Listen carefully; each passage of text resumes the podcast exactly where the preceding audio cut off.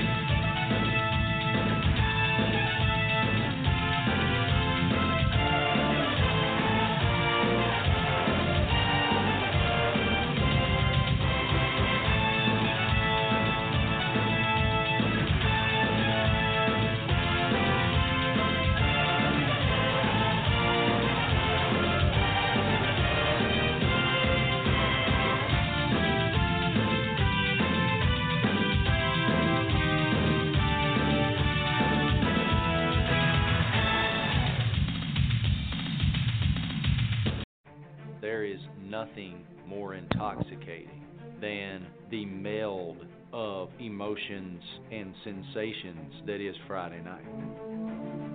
Friday night is the sound of that crowd, the pride of that community, the way that that grass smells. I've never felt in my adult life the way that I felt on Friday nights. That's what those kids are playing for.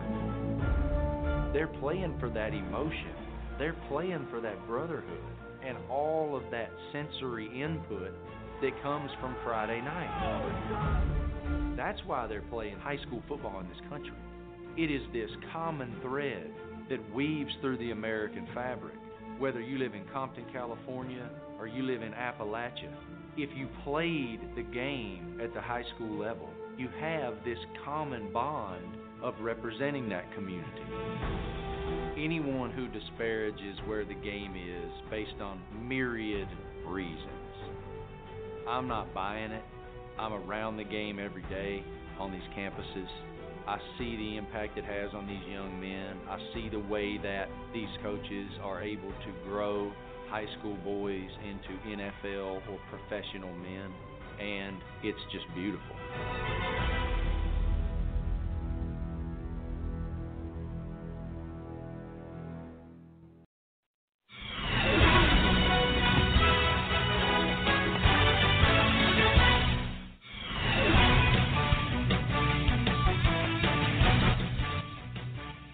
Good afternoon, everybody, or should we say good evening here on a beautiful afternoon, the 30th day. We've got one more day remaining here in 2020. We have no idea what's ahead of us here in 21, but we can say this. We do know one thing that's ahead of us in 21, and that is on the 2nd, you can promise yourself this. Set your watch, check your calendar, because the fellows at Southern Sports Central, along with our good friends in the upstate at the High School Blitz, are putting together an epic opportunity. It's an epic game with 84 of the best chosen seniors, the class of 21. What better way to start 21 than do it with the class of 21? And it's going to happen over at Woodland High School this Saturday. Now the stage is almost set, and the players are almost here. It almost feels a little like Christmas, as you know the song very well. But I'll tell you this. Tomorrow afternoon, around 3 o'clock, when these players start to arrive at the hotel and they start to get out and introduce themselves to their coaches and to us here at Southern Sports Central, and, of course, those over there at the South Carolina High School Blitz, we will begin the journey that will lead us to kickoff at 1 o'clock at Woodland High School, down the road on Highway 78 between St. George, South Carolina, home of the Grits Festival, and Summerville, South Carolina. That's home of the legendary John McKissick. With all that being said, practice, and I did say practice has to happen before the game does, so there'll be a lot of that conversation on Friday. On Thursday, there'll be some, conversations and a practice, by the way. But along with that, there'll also be some interviews, some one-on-ones, an opportunity for everybody to get familiar with, everyone else. So I'm looking forward to it, as I'm Richie Alpern, going to be live with you all weekend long right here on Southern Sports Central. But we're going to do some television on Saturday. We talked a little bit about it on Monday night, So I'll talk about it right now here on Wednesday night. And that is of a good friend of mine, of course, a guy who does an incredible job of putting together productions when it comes down to his brand. And, you know, when you talk about all the ins and all the outs of what happens in high school football, I've had a chance to work with Pearl TV SC, and it is, without a doubt, has been a blast this past year. So when I had a chance one more time to reach out to Joe Grammer and say, Joe, I know we're not doing basketball, and I know they've paused the wrestling scene, but, you know, I'd love to bring Pearl TV SC to the big game. That's the only game, the only Senior Bowl in the state of South Carolina. And Joe, without a doubt, said, I'd love to join with you guys at, of course, Southern Sports Central, being a part of that media team. And, of course, we join up with the high school blitz and doing it all in one. Now, pregame is going to start at 12:30. Myself and Everett Sands, who, of course, did his show last night right here on Southern Sports Central, will be bringing that game to you, of course, at 12:30. That's the pregame. 1 o'clock is the kickoff. At around that time, we will go live, and we will get you quarter to quarter, sideline to sideline, end zone to end zone action from the beginning to the end. It will be a very, I expect, a very incredible game across the way, the airways over there. So, again, the best thing I can tell you, if you have not done it yet, do it right now. Go over there to YouTube and search Pearl TV SC. Like, subscribe. We got you from there. Because right before we go on the air on Saturday, it will send your phone, it will send whatever device you have an alert. Now, if you're going to the game, watch it on your TV while you watch it in person. It's kind of a neat thing. Bring your earbuds. Enjoy the entire weekend, because it's going to be one epic event with 84 of the epic seniors ready to ball out. Now, with that being said, there's not just our game on Saturday. There's been games all around the great state of South Carolina, but no football game. It's been all basketball, as I bring in the man, the myth, and a good time guy up in the up part of South Carolina on the Grand Strand, Brandon Biscobing. He's been covering the, of course, Beach Ball Classic up there in my hometown of Myrtle Beach all week long. Of course, he is the voice of the North Myrtle Beach Chiefs during the basketball season. Brandon, good afternoon. Glad to have you. Happy belated Merry Christmas, Happy New Year, all that good stuff here on our Wednesday night show, buddy. Yep, good to be back. We'll have a show this week after a couple of weeks of hiatus. But, yeah, it's good to be back, but it's been a pretty crazy week or so with beach ball, that's for sure. Now, let's talk a little bit about the beach ball, because a lot of things have closed down. And, again, this is a traditional basketball tournament, one of the best in the country, that happens every time of year, this time of year. Now, the girls, you know, they had their thing before Christmas, if I'm not mistaken. The boys are doing their things here after Christmas. Kind of give us the breakdown. How have things been? And kind of give us the inside look, since we haven't had a chance to get up there, and a lot of our listeners haven't been at the beach ball. How have they done with this whole social distance thing? Yeah, it's been they've limited tickets to, I think, if I remember correctly, I think it's like 1,200 or something along those lines. So definitely limited capacity so that people can socially distance and just kind of a limit on everything. They've been sanitizing the entire gym and like all the seats and everything in between games. So that's been another factor. And then also something that they've done to kind of both expedite the process, but also to allow more games to be played without necessarily having to worry about as many fans as they've put some of the games over at the sports center across the way from the convention center as well.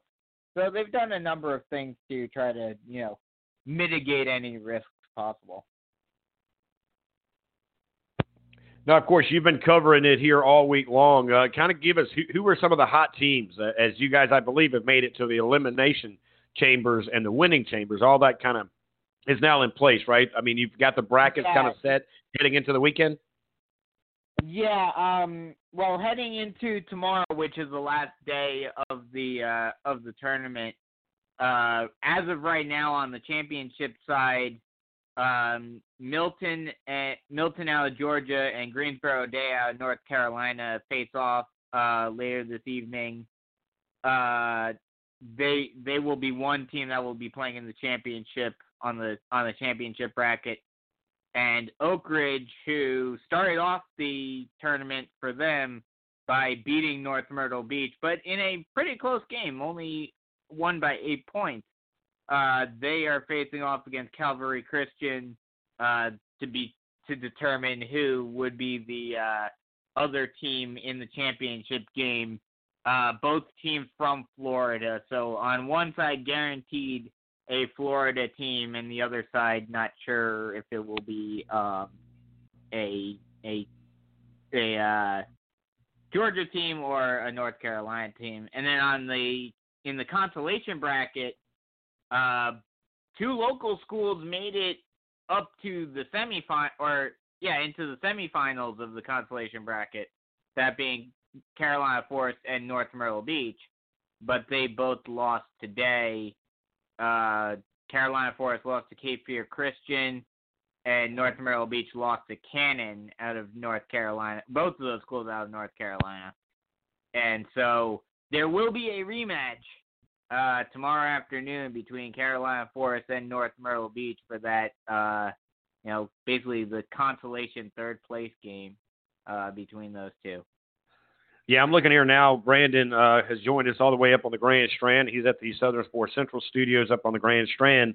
As I'm down here in Charleston, he's been covering the Beach Ball Classic, another great event happening. And I applaud those on the Grand Strand for letting this not happen, if that makes sense. I'm glad it's happening. It's something that is something that's happened for a long time. It started, matter of fact, at Sockasee High School and has grown tremendously ever since that day. And, of course, Coach D'Antonio, who is one of the founders, I believe, back in the day of this tournament, right? So this is something that's been happening for many years.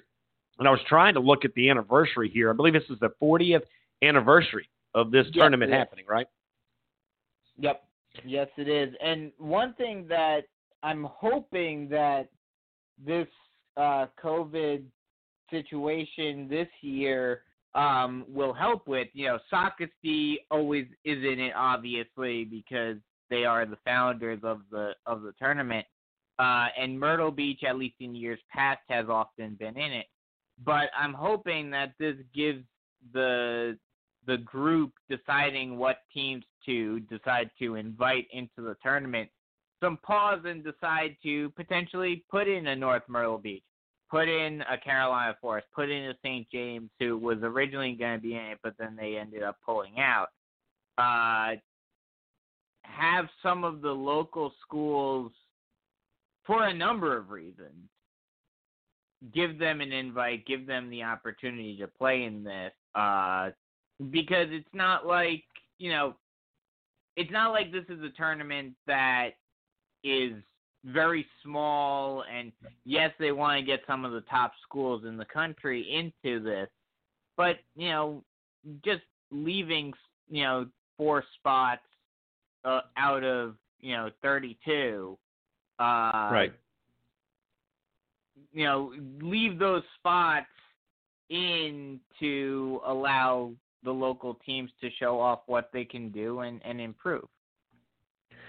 And I'm looking here at a lot of games, I believe, took place today with Gray Collegiate. Is that right? No, that was yesterday on the 29th, where I believe they actually had one of their big men went down with an injury. I've seen a lot of social media on that. Now, they took a tough loss, 77-65, at a team out of Milton, Georgia. Now, Gray Collegiate, we saw what they did in football, right? They were very good in football. It's one of those charter schools over there in Columbia, and basketball seems to also be another high point of what they do. How impressed were you with the team out of Gray Collegiate? Again, this is a 2A school in the state of South Carolina playing some 5A style football or basketball on the hardwood. Yeah, and it's kind of funny. I mentioned on the broadcast today during the game between North Myrtle Beach and Cannon that we've talked about it on the show a bunch about South Carolina that the public schools are the ones that are the big ones and that are the most prominent when it comes to football and for the most part basketball, whereas in North Carolina and in some other states, it's the private schools that are, right.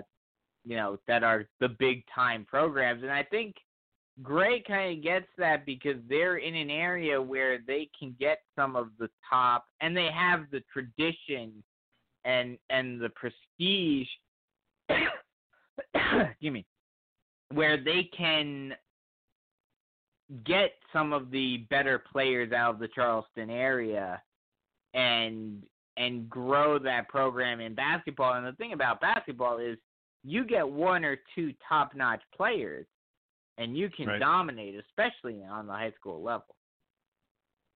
But, you mentioned that on the public schools and the private schools. And, I mean, even back in the day, I remember Trajan Langdon came in all the way from Alaska.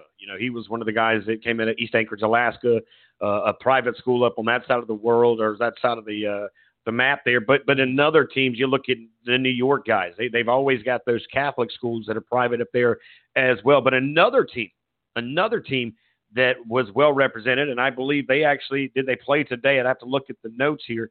But it's First Baptist.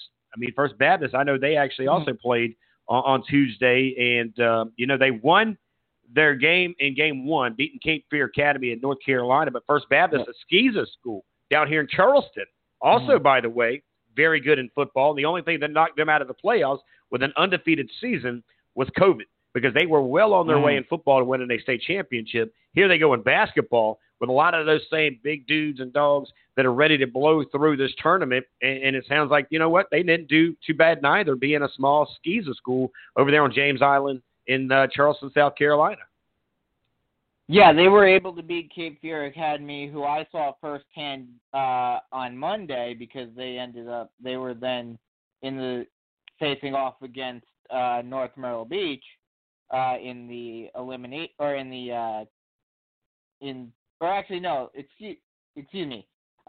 they played Cape Fear Christian yesterday. You have Cape Fear Academy and Cape Fear Christian.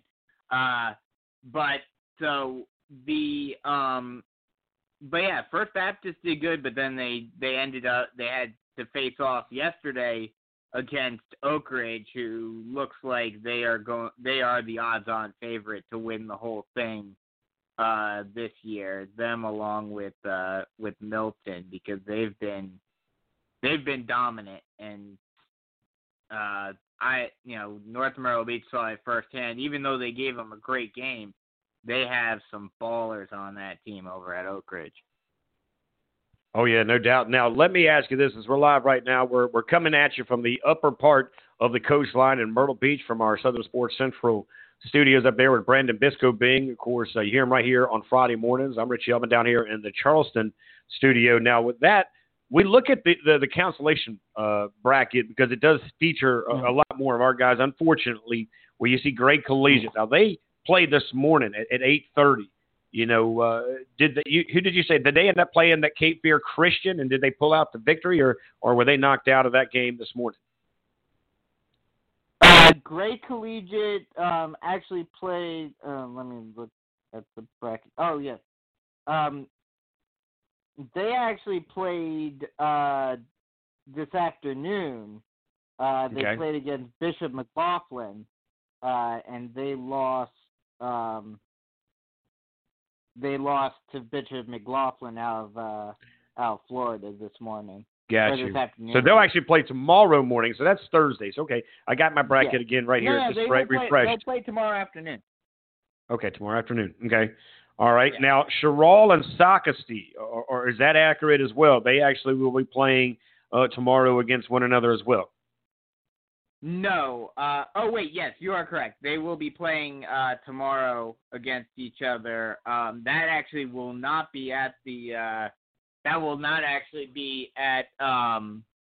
convention center. That will be at Crabtree Gym tomorrow morning at 10 o'clock. But, Sherrall and Myrtle Beach. Myrtle Beach had a nail-biter this morning, because they won on a buzzer beater this morning, 59-57 over at the Sports Center to move on to their next game. And they'll say actually Cape Fear Academy. That game's Thursday, tomorrow in the morning. Again, these are the numbers that are coming out now. Cape Fear Academy knocked out Sockasty, and that's why you're seeing Sherrill and Sockasty playing one another. And then in the other one, you got Carolina Forest. Now, this has got to be weird for you, brother. Carolina Forest, who you cover in football. Wait a minute. North Myrtle Beach, you cover them in basketball. Do you have a shirt with this half and half? I mean, what are you going to do tomorrow? You know what's funny about this? It was Carolina Forest against North Myrtle Beach in the first game of the season for basketball. And since I hadn't done anything with North Myrtle Beach the whole season, and I didn't have any other mask, I was wearing my Carolina Forest mask to the game while doing it technically under the North Myrtle Beach banner. But that game and especially this game as well, for a number of reasons. I'm going to promote it on both sides as well. Sure. These games I'm definitely going to be calling much more right down the middle than I would at other times because of my connection to both schools.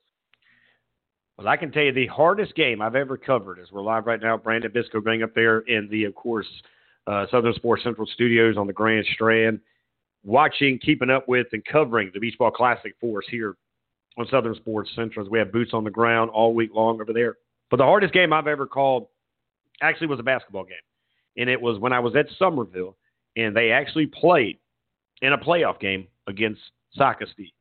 And I got to tell you, being an alumni of one and being with this other team since gosh knows forever, it was really, really hard. It was really hard, and you found yourself – I don't know how – and for just a moment, I understood Kirk Herbstreit, how he must feel sometimes when he covers the Ohio State Buckeyes and maybe somebody else.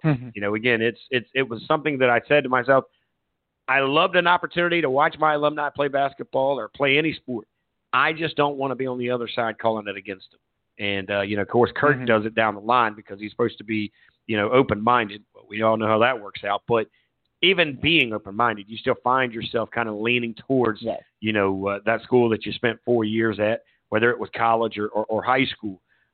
You know, so when you look at it. So before we take a quick break, we'll come back. We're going to change some gears. We'll talk some college football with you because, you know, you've got your Sports Unlimited show coming up on Friday morning. I'm going to join you. You're going to be up there towards the Beach Ball Classic. We'll be down here at the hotel, by the way, coming to you from the lobby, the breakfast, if you will, part of the show. And it'll be a lot of fun because there'll be, guess what? J.J. Jones will be with us. We'll have the defensive back young man from Myrtle Beach. He'll be with us. There's going to be multiple guys, like, of course, the quarterback from Sumter. I'm naming guys that you know that you've been covering this year up there in your area in that region that you kind of look over. Of course, that big defensive end going to Sumter, well, he'll be here. So there's going to be so many of the Grand Strand PD guys that will be down here, and I may try to get them to jump on the radio since you're coming from the Grand Strand. I think it would be kind of neat for you to have a chance to talk to them as well. But with that being said, we will take a break here just a second. We'll come back. We'll talk some college football. But let me ask you, who's the best team in this one? Who's the best player do you feel like coming out that you know this guy's probably going to be an NBA guy in just a few years? It would have been a lot easier when the schedules first came out, when the teams first came out, because Lake Norman was supposed to be coming, and it would have been Mikey Williams hands down. I don't really know. There have been a lot of good players. There have been a lot of players that I've seen that are very good, but I don't really know if there is one guy in particular that I would say really stood out, that I would say, oh, he's a shoo-in to be, you know, a NBA player or a top-level college player. Right. But there are definitely some good players, especially on Oak Ridge. There's a few players that are getting some big looks there. So that's a team that I would say, you know, tonight, games at 8:45. If you've got stadium, to definitely go check out. Yeah, you want to check it out. No, I'm going to tell you my two key points, and I got some pretty big ones. I'm going to save the biggest one here for the second one, but my first one was in 1994 where my family, of course, was very active in the community. But my father, you know, being part of the government there with FEMA, you know, my dad always wanted to just give back to the community, always wanted to help out. He was an athlete himself. Of course, I played athletics all the way through, you know, my days there in high school and into college. But, you know, my family was a host team, which they still have, probably a little different with COVID, but normally you have a host team and they take care of that team. Mm-hmm. That's their team. And of course, in 1994, it was East Anchorage, Alaska. Trajan Langdon ended up going to Duke, right? That was a guy that was just an amazing young man. And then in 1995, you guys would know this young man is the, of course, he's a legend. He is the GOAT to many. Depends on what year you are, when you kind of came through the league and how much NBA you watch. But of course, Kobe Bryant, his team came in to Myrtle Beach in 1995, where my mom and dad and our family were the host family. And, you know, it gave me a chance to meet a guy who we all now know and love and miss very dearly. As it was one of the first tragic things that we dealt with in 2020. But for us, Kobe Bryant, you know, started for a lot of us on the Grand Strand in 1995 when he came in with his team from Pennsylvania and left his mark with a smile and a lot of history that he was writing early in his life here on earth. Guys, a quick break. We'll come back. If you want to join us for the next 30, maybe there's some college football that you want to talk about. Maybe we'll talk some coastal since we've got the man up there in the Myrtle Beach studio. We'll also talk a little bit about some of the other games that have happened, some of the games that haven't happened. And, yep, I'm going to ask Brandon his thoughts on the Final Four. I'm sure he's got quite a plethora of information and his thoughts on that as well. Guys, so follow us on Facebook. That's Southern Sports Central, and on Twitter at SO Sports Central. I'm Rich Yelman alongside Brandon Biscobing for a Wednesday night show of Southern Sports Central. Guys, don't go anywhere.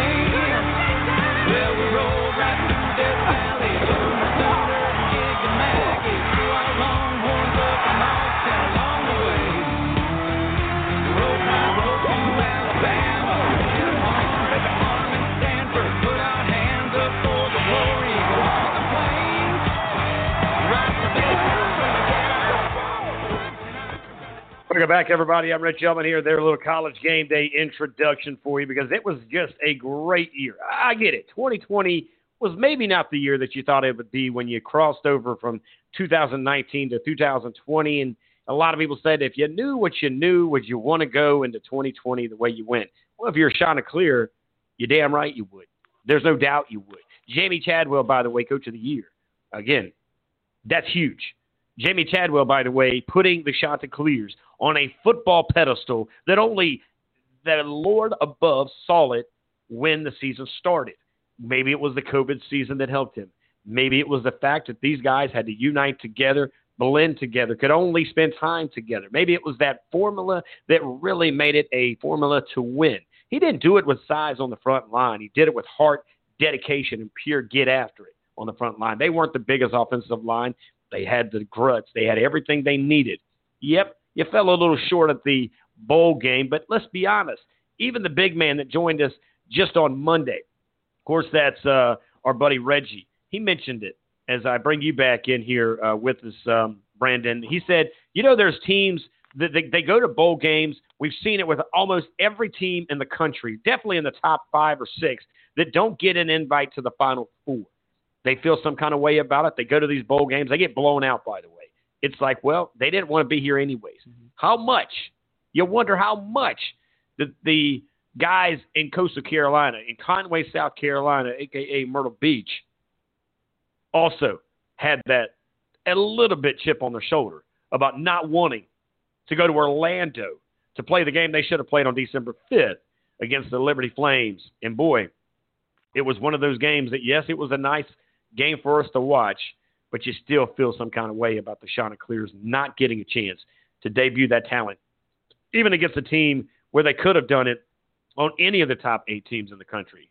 Your thoughts on that game, Brandon? And, of course, what are you guys hearing on the Grand Strand as it's been a few days passing? Yeah, I mean, I can agree with you to an extent on that, especially I think – if they would have been paired up, even if they stayed in the Cure Bowl, if they would have been paired up with a school from the Power Five conference, I think it would have been a little different because they would have come in saying, hey, here's a way we can prove ourselves. But not only getting snubbed for a New Year's Six Bowl or any sort of even respectable bowl in terms of how people think of the bowls. But on top of that, being paired with a team that they were supposed to play earlier on this year, but because of COVID they couldn't, and a team that a lot of people would say is on their level in terms of, you know, prestige and everything. They're another recent addition to FBS. So the fact that they were basically paired up with a team that said, okay, yeah, you had this great undefeated season. Yeah, you've gotten some national recognition, but we're going to put you in your place. I think that's what Coastal felt when they went into that game. And on top of that, not even looking at it on the Coastal side, looking at it on Liberty's side, they came into it with a chip on their shoulder saying, hey, this is the game that we lost. This is the game that we could have proven ourselves. So now we have the opportunity again to go do it. So, yeah, is it disappointing that they lost? Absolutely.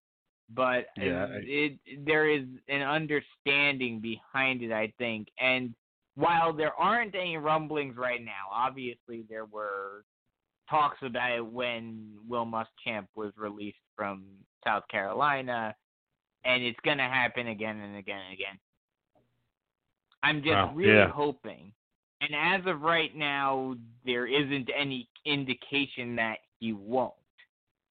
I'm just really hoping that the success, especially if he does it again this year, or again next year, rather, right. That the success doesn't make Jamie Chadwell say, okay, I know the system's rigged against me, so I have to go somewhere else.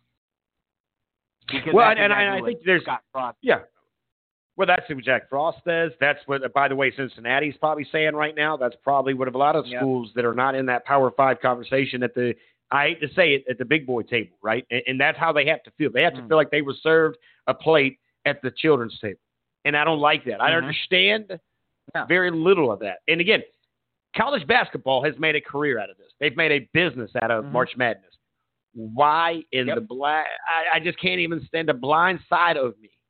Even imagine of how you don't jump on this and take this opportunity and say, look, this was the 1 year. It's because the guys that make the decisions don't want to be said, you were wrong.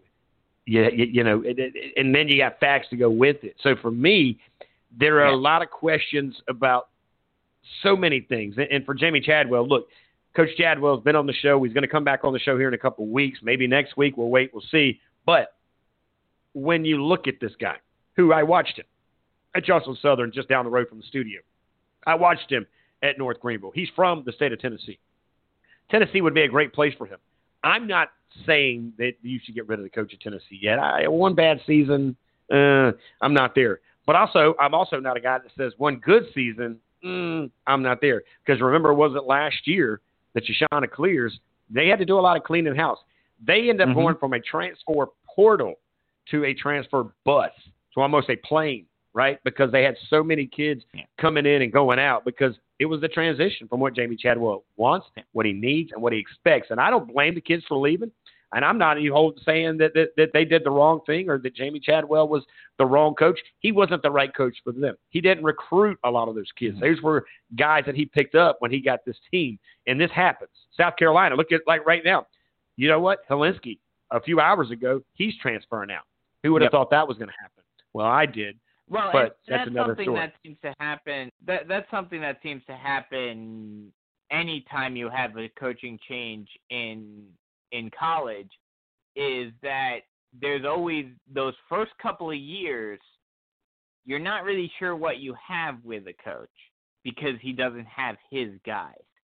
And, you know, I'll talk a different sport. My alma mater, Seton Hall, it took, you know, those first couple of years with Kevin Willard, he wasn't doing, I mean, he was winning some games. He was doing a little bit better than Bobby Gonzalez, but he wasn't, you know, doing as well as they are now because he didn't have his kinds of guys. But now 4 years later, when, you know, well, now over 4 years later, but after once he had a full class of his guys, that's when they started winning. And there comes a conversation, and again, we're going to talk a little bit more about this, I'm sure, on your show on Friday, possibly, but and we'll get more into this throughout, you know, the off season. But what is it going to take? Because you know, I had this conversation with multiple people around the sports area. I actually talked to my 17-year-old son, who is very smart when it comes to this because he's been around it his whole life. Because me being a former athlete, being in this business for as long as he's been alive. You know, he hears a lot of things. It's kind of one of those things that he's just picked up by design.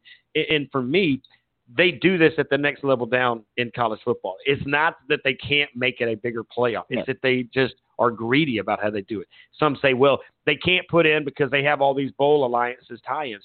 Well, my God, they just moved the Rose Bowl, for God's sake. They just moved the Rose Bowl from California to Texas. So if you can move the Rose Bowl, who is a granddaddy bowl of them all, you can move it to Texas, where by God, you can put a 16, 10, or 18 playoff team together. That, to me, showed you how greedy those who depend or pick on this college football. I mean, look, I got to be honest with you. I'm an Irish guy. I'm an Irish descent. My mom's Irish. It's an Irish thing over here, right? However, the Irish are going to be ran out of Lucky Charms come when they go against Alabama. It's going to be a bad situation. I don't know if Ohio State's going to have that same luck when it comes to playing Clemson, because you just saw Clemson's OC, by the way, not traveling, tested positive for COVID. That may or may not play a factor, but that will be a good excuse if they somehow don't win. I'm sure we'll hear a lot of that rebuttal, but I think Ohio State's a lot better than what we think they are as well. They've only got about 6 games under their belt, but trust me, this was the best team that Ohio State's had in a long time, and honestly, I feel like it could be, and I hope for us it's going to be a good game because I don't think we're going to get much out of that Notre Dame-Alabama game. Oh, no, definitely. Ohio State, yeah, you can make the argument that they didn't deserve it because they only played 6 games or 5 games or however many games they played.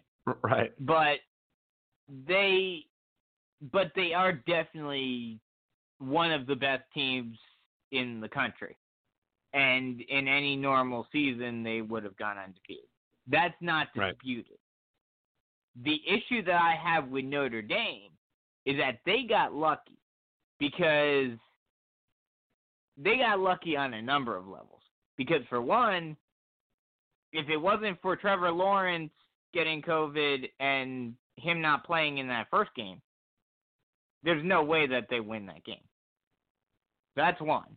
And then second, if this were any other year where there were any other legitimate contenders with one loss, that the committee deemed acceptable, then I don't think they get in. But that's the problem with the college football playoff, is that it's so subjective.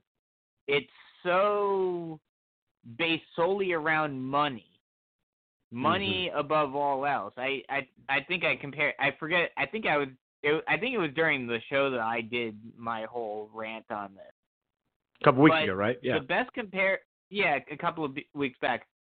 The comparison I made it to is college football is not like a normal team sport. It's not like the pro sports. It's not like college basketball where you play to win the game. It's like boxing or MMA where it doesn't matter what your record is. It doesn't matter how good you are. All that matters on whether or not you get a title shot is how much money you can make the booker. Hmm. And they're making some money now. There's no doubt about it. Vegas, I believe, I don't have it in front of me, but I did see something going across the ticker last night. We were sitting here in the studios. We were going through, all the things that we've got to start doing coming, up in this upcoming game here on Saturday. And I've had, it's like air traffic control up here, like it normally is during high school football season. I've got notes everywhere. I've got rosters everywhere. I've got the coaches over here. And I look up and I saw one of the biggest payout books since like 19 or maybe it was 2014 or some crazy number of a payout recently. And you wonder how big that's going to be when Alabama, again, takes on a 10-1, Notre Dame team. It's going to be, probably be pretty massive. But again, it's the rich getting richer, right? And I'm not saying the poor getting poorer because Jamie Chadwell getting that AP Coach of the Year, and you saw Hugh Freeze. I mean, look at 2020. If football season, there's so many things that you could just look back and say, oh, that was 2020. Hugh Freeze loses a game against NC State and then beats a team in a bowl game where they needed to put a staple on the season the same way that they lost is how they won by blocking a field goal in double overtime and, again, knocks out a Coastal Carolina. And the one thing, fans, listen to me. Please listen to me. Please stop chanting overrated when you beat a good team, because when you chant overrated, it takes away from the win you just got. You're telling me, okay, well, they weren't good anyways. Yeah, you're not very good anyways, Liberty. You beat an average team. No. You tell everybody nothing. You let the scoreboard speak. You just beat a top 10 team in the country. I don't care what the polls say. I'm telling you, they're a top 10 team in the country. Enjoy that moment. I cannot stand that chant of overrated. You basically take away this mega victory that you guys just put together and probably will be one of the best bowl games in the bowl season. Brandon, what's your thoughts when you hear people – in the stands, when you're up in the booth, or when you're around doing what we do on Fridays and of course, during high school basketball, when you start to hear that chant of overrated? I mean, I get what you're saying. I do also get the concept of why it's chanted, though, because it's kind of saying, this team, especially now I won't necessarily agree with Liberty and Coastal, but oftentimes you'll see it in, whether you see it in college football or in college basketball, of one of the blue blood schools or one of the, quote unquote prestigious schools going to a school that feels like it's being gypped, feels like it's not getting the respect it deserves, and they go in and put a beating on them, yeah, right. You have to send that message to say, hey, look, stop with all of the BS and show, actually have what happens on the field or on the court actually matter. Right. No, I agree with you. And, of course, we're hanging out right now with, of course, Brandon Biscobing. You can hear him on Friday morning, Sports Unlimited, right here and only right here on Southern Sports Central. He'll be live from 7 to 10 this Friday morning. He'll be up on the Grand Strand in the studios up there. I'll be actually at the hotel in the lobby in the breakfast area with a lot of these players that we'll be talking to as they come in the Epic 84 Big Bowl game, the Senior Bowl here in the Palmetto State. It's the only Senior Bowl that's going to be taking place this season. And, again, it's the class of 21 starting off 21. I don't think it gets any better than that. Now, let's talk a little bit about a game that's going to be coming up here tonight. And, again, this one, we talked a lot about Alabama taking on the Irish. We talked a lot about what's happening with the Clemson and Ohio State. And I really – something tells me that it's going to be a better game than what a lot of people think, even though they think it's going to be a blowout. But what about this game at the Cotton Bowl, the matchup between Oklahoma and Florida? You know, it was announced, of course, December 30th, 8 p.m. Of course, it will kick off tonight over there on ESPN. And if you think back to the meeting between these two teams all the way back to 2009, seems like a long time ago, back in the Orange Bowl and the BCS National Championship, Dan Mullen was even on the sideline for the Gators as an offensive coordinator for the last time before moving on to Mississippi State. Now, of course, it also happens to be the last time that both of these teams played in national championship games. Now, when you think back at this game, what are you expecting out of Trask, who, again, you know, has made a great conversation that he could be a Heisman candidate. He's definitely stepped up this year, taking advantage of what needs to be said. On the other side, it's Oklahoma, you know, coming in here at 8-2. They're sixth in the country. We're not talking a lot about this conversation between number 6 and 8-2 Oklahoma team and a number 7, 8-3 Florida team that has shown a Dr. Jekyll and Mr. Hyde throughout the year, where they've thrown a lot of things, and some of them have been tennis shoes at Florida. But this one, actually, they got this one right. This is the best, one of the best, closest matchups of two teams that are going to take place in one of a legendary bowl game of the Cotton Bowl. Yeah, and I think, like I mentioned before, you know, these bowls that aren't a part of the playoff, even the more prestigious ones like a Cotton Bowl, kind of fall by the wayside now because of how everyone is so focused and enamored with the playoffs, which is why it needs to be expanded. And on top of that, you know, I think it was back, in 2012 I think it was the Cotton Bowl, you know, where Oklahoma State, who thought they were gypped, decided to put a beating on, I forget who they were playing that night.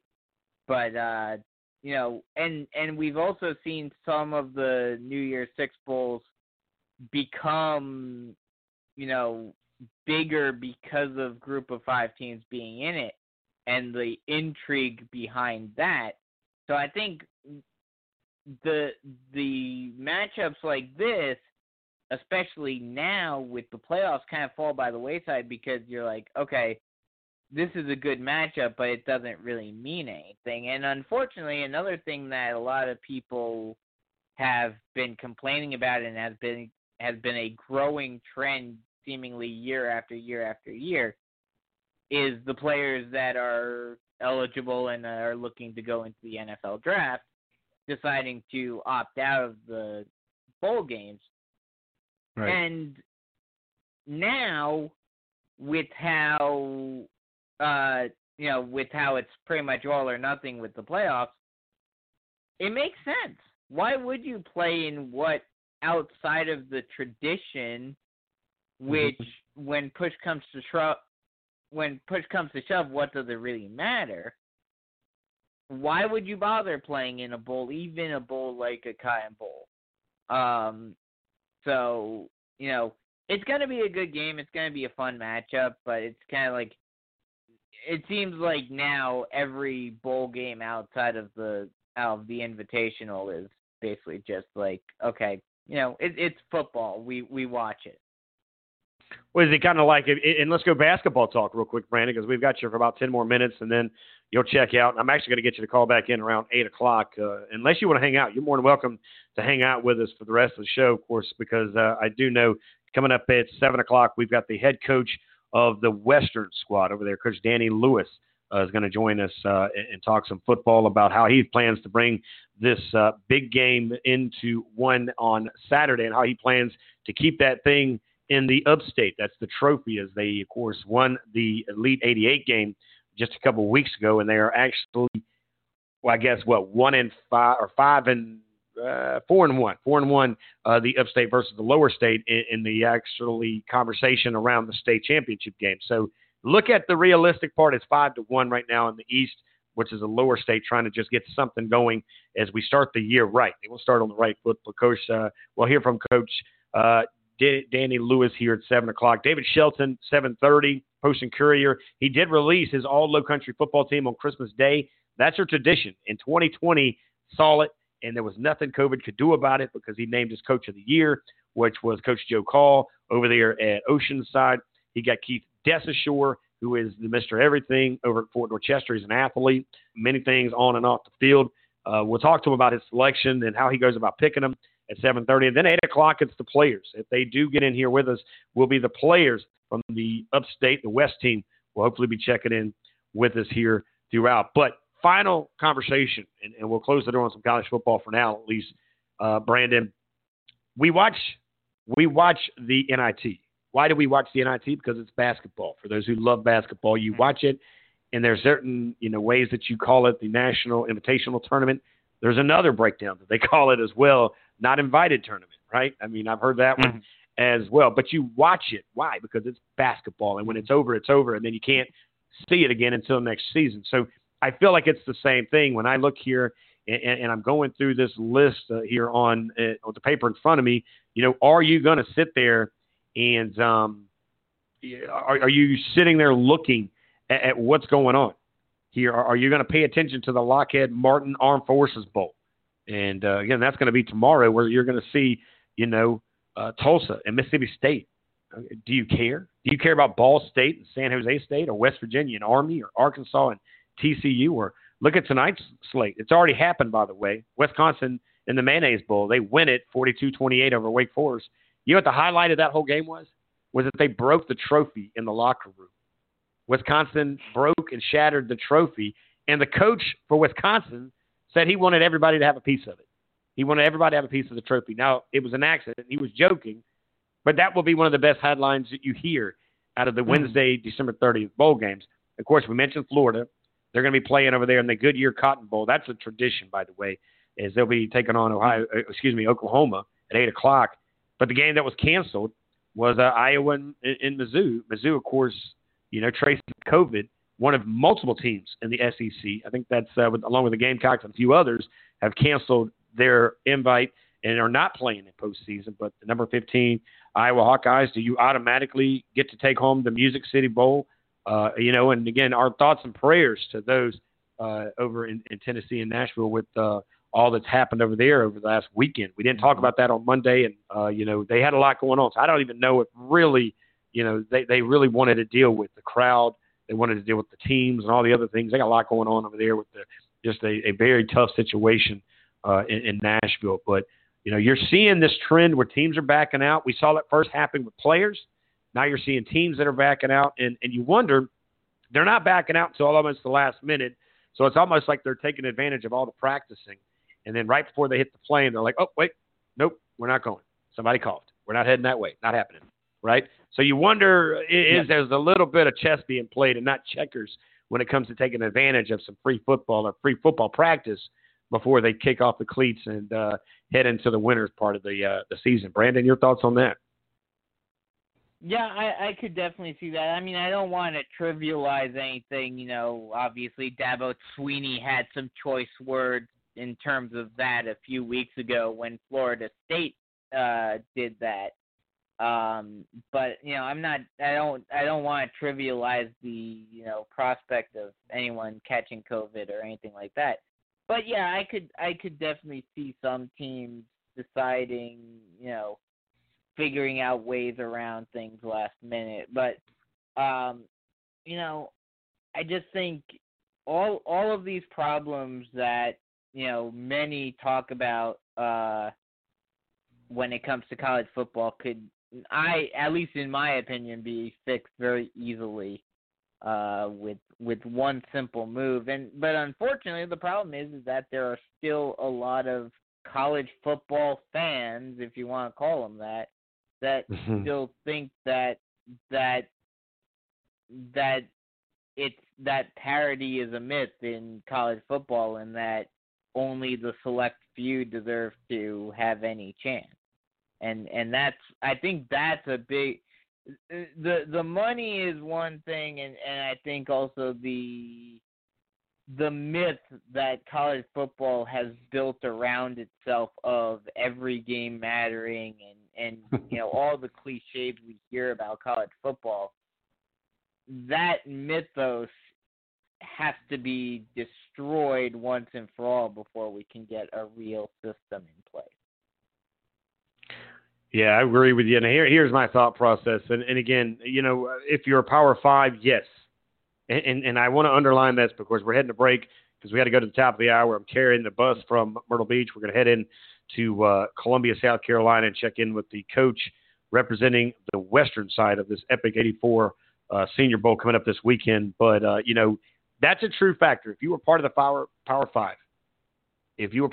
Five, yes, every game did matter. And we learned what? If you're not part of the Power Five, then you had a great season. We appreciate what you did, but you still have to sit over here at this other table. And that's just the way it worked out. Yeah. We've got to fix this. And this year was a year of vision. And maybe with 2020, and it means what it means, and I'm going to say what I say here, maybe this opened up a lot of eyes, not just with our personal lives. And you saw a lot of the true colors of a lot of people in the world with a lot that's happened. Yeah. But we stick to sports. And in the world of sports, we saw the greediness. We saw the people left out. We saw a lot of things that should not have happened. But without 2020, Brandon, this doesn't happen. Because I don't know without a COVID season if Coastal Carolina ends up in the top 20 or even a top 25. Possibly, yes.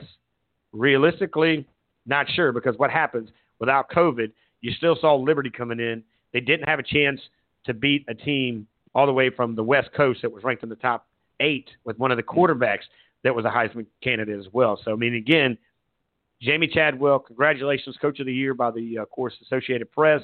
Earned it, deserve it. Can't ever, ever imagine having a better guy leading a team up there on the Grand Strand, and he's a better person than he is a coach. If you think he's a great coach, he's an even better father. He's a better person off the streets, and I know Charleston Southern benefited from him being around the program, and, of course, now you see the Grand Strand doing it as well. Brandon, enjoy the rest of the night. Do you want to hang out? You want to call back about 8 o'clock, or what's on your plate the rest of the night? Yeah, I'll probably call back around 8 because my phone's about to go out anyway, so. Or haywired on you. Got you, buddy. Well, hey, enjoyed it. We'll talk again around 8. Check back in with me. I got some players you might want to get to know as well, because I know you and I have the same passion, and that is promoting, helping, and just having conversations with some of the best athletes around our state, buddy. Yep. Talk to you later. All right. There you go, ladies and gentlemen. That is Brandon Biscobing. You can hear him right here and only right here on Southern Sports Central. He's part of that Sports Unlimited team on Friday mornings, as he, of course, does an incredible job. He does a great job of educating, entertaining, and bringing it down all around on Friday mornings. It's the only morning show as of now for Southern Sports Central on our network. Now, quick break, come back. We're going to try to find him. It is the head coach coming up next from the west side. That's right, Danny Lewis. He's coming up next. Don't go anywhere.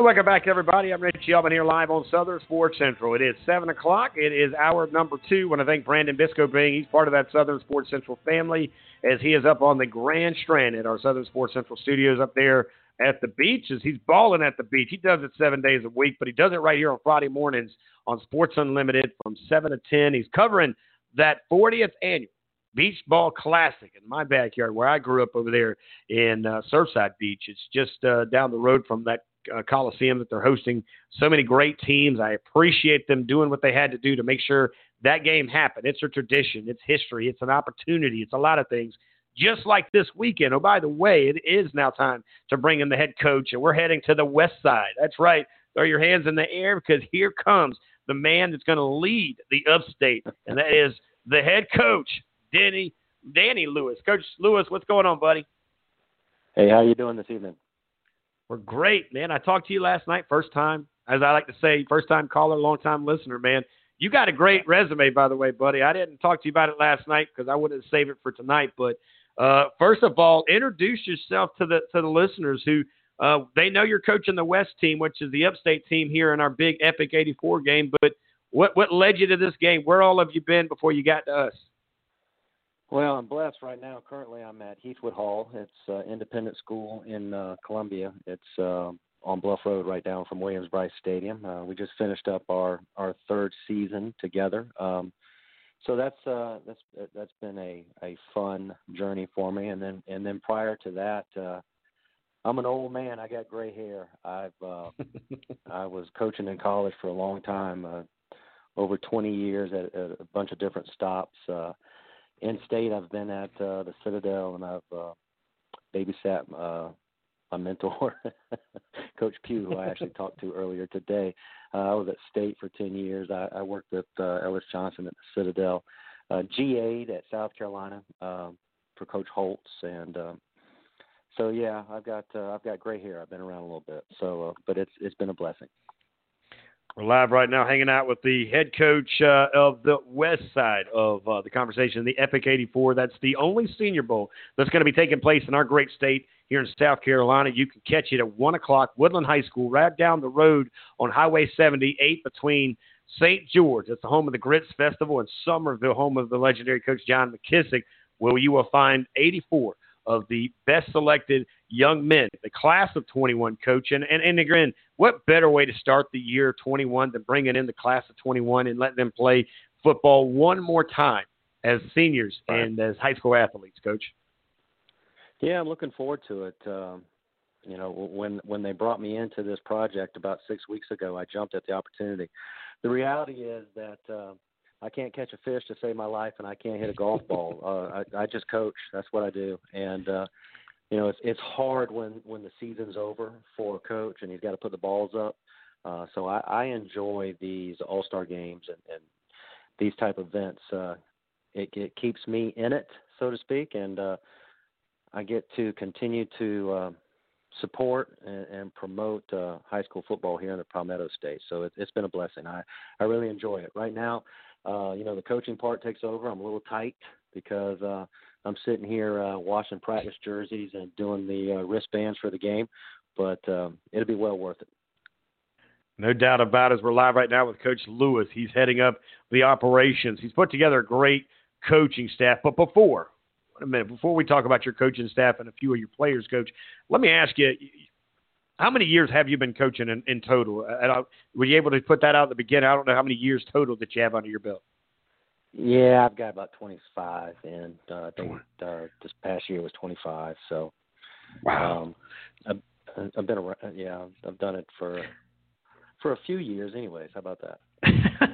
And we get you on your 25th year anniversary between Southern Sports Central and, of course, Ken Brown, the High School Blitz. So don't think that's not going to go unnoticed and unconversated over the weekend as we do some media days with you starting tomorrow, by the way, where you guys will all come here to my hometown, well, where I'm calling home my town now, Summerville. But let's ask you these questions about some of the places that you've landed, and just we'll stay in the state. We'll talk about, you know, the Citadel there. You got a chance to coach with a bunch of great coaches. You know, it's a different type a beast over there with the Citadel, the regulations, the rules. You got to love that universe, that college, to go there to play there, because it's not just a football game. It's a lifestyle that you have to adapt to, because You only play football during football season, but after that, before that, during that, you're a cadet. What did you learn during your time and some of the things that you've learned from that coaching staff? Well, I fell in love with the school. I was there for 6 years. I worked for Ellis Johnson. He brought me in after being a GA at South Carolina and lived on campus. I lived right there beside the tennis courts, and my boys actually grew up crawling around the parade field. So I kind of feel like that's one of my homes. I had a wonderful experience there. I enjoyed coaching those young men. We had great kids. Some of these guys have gone on to do some great things in coaching. I'll tell you one quick story that I'm really proud of. One of the running backs for us at the Citadel while I was there was Earn Mills. Earn Mills is now a high school coach in the upstate. He's at Eastside High School. He's going to be our wide receiver coach in this game. So you want to talk about coming full circle from being on one end of recruiting Earn and sitting in his living room and getting to meet his family, and now he's an old man just like I am, and he's coaching in this game with us. So that just kind of shows you the relationships that you get in doing this business, but also some of the things I took from my time on Moultrie Street. So I had a wonderful experience there. At that time, the Southern Conference, it was really, really good football, and we had some heavy hitters. So every week was a tough go of it. On Saturdays, we were fortunate to have a good year there in 2004, and then I ended up leaving after that season. And you know the deal, young guy chasing the dream, trying to go bigger and better. I don't know if the brighter lights are all that they're cracked up to be. But I left the Citadel and went to Middle Tennessee State and Murfreesboro for a couple of years after that. But, you know, I was on campus, and you just throw yourself in your work. So you don't actually understand that you're living in Charleston, that you're living right there in a beautiful city. And I'll be quite honest, I don't know anything about it. So I go home and say, tell my wife, bless her heart, I said, hey, I just took a job in Murfreesboro, Tennessee, and she's crying because she's leaving Charleston. I had no idea. So she knows the city better than I do. Well, she'll definitely be excited to come back this weekend as you guys are on your way back here. Yes. Yeah, this weekend will be a good one. We're glad to have you back. Now, let's talk about, so you go to a private college at the Citadel, the prestige university, that if you slam that ring down on the desk, it's basically like getting a check mark on an interview, right? We get that. But then it's somewhere between there and then, Coach, you went to an HBCU, right? And I love HBCUs. I'm a big HBCU fan. I know the OC over there pretty well, actually, at South Carolina State. I know one of the wide receivers, Shaq Davis, is over there now that played at Summerville. But what did you take from an HBCU in coaching, Coach? Because, again, I think at every stop you're going to learn different things, but there is a different culture on a campus of HBCU, as you saw probably at the Citadel. Right. Well, how I actually got there is when I was a GA at South Carolina, the running back coach was Buddy Pugh. And then when I went to the Citadel, I coached Bud Pugh Jr. So that was my connection to the family, and that's how I got to know the Pugh family. And let me tell you something: if you want to know something about somebody, be around their kids when their parents aren't around. And Bud Pugh Jr. is one of the best young men you'll ever be around, and it just goes to show you what Bud and his wife Josie did in raising their family. That's all I need to know about that guy. I grew up in South Carolina. I grew up in Lexington. I grew up hearing about Willie Jeffries and South Carolina State and the Marching 101.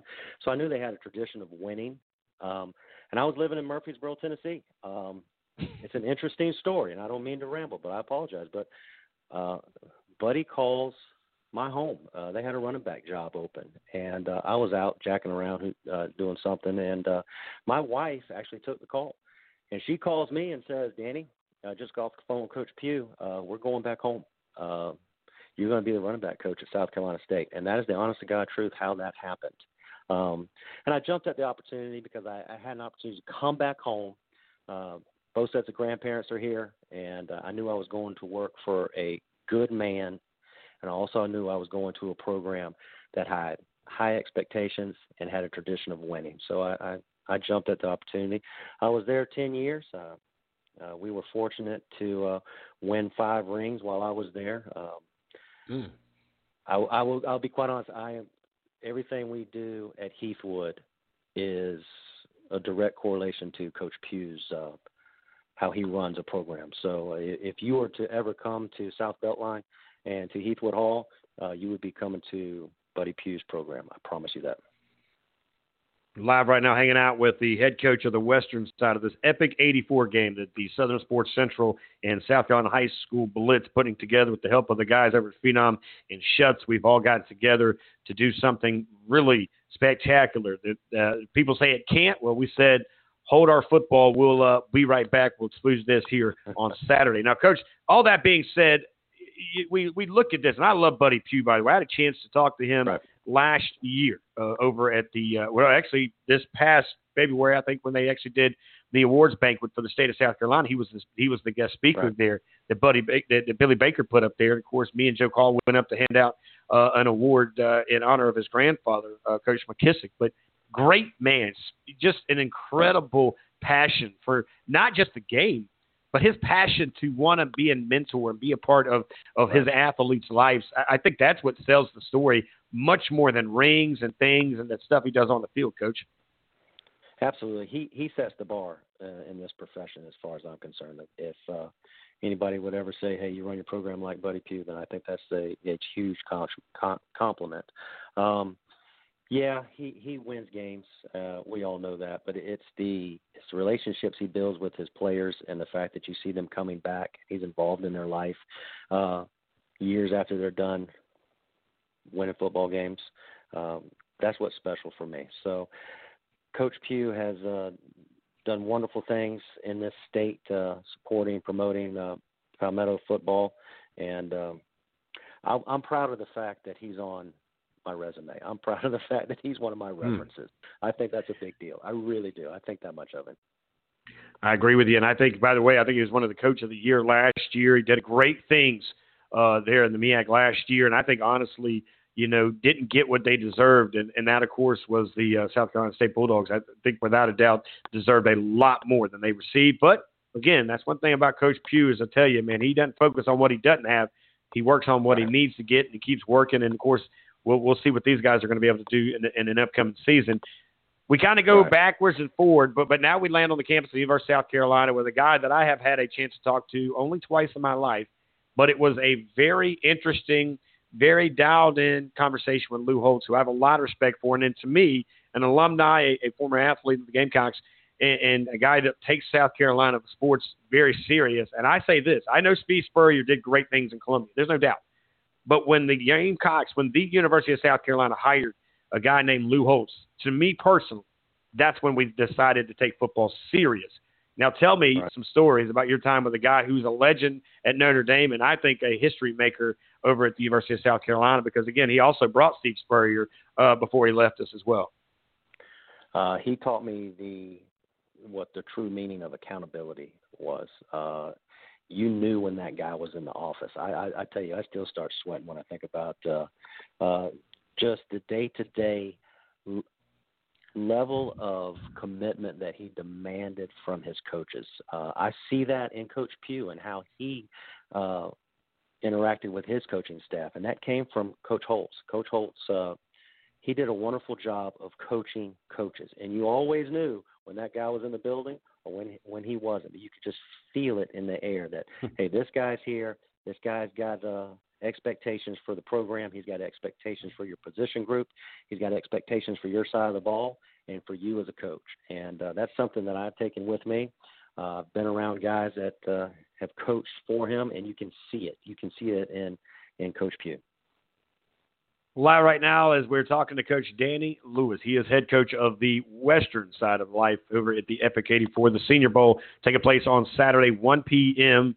is the kickoff. We got a lot of work to do as these guys will get in here. Coaches are going to get in here a little bit earlier. I believe, Coach, around 1 o'clock. The players start getting in around 3. So you know, I look forward to sitting down with you guys tomorrow at 1 as we start to kind of shake hands and, well, fist bump or whatever we're allowed to do, toe touch or something with COVID. But we're going to be bringing a great group of young men. But before we get to those young men, and, Coach, the reason I wanted to do that whole breakdown of you, because there's a story, there's a testimony in 25 years, Coach. My God, the campuses you made it to. And we didn't even get into East Tennessee. We just try to make a little bit about the state of South Carolina with this being a state game. But, man, you talk about three legendary coaches, Ellis Johnson, Lou Holtz, and Buddy Pugh.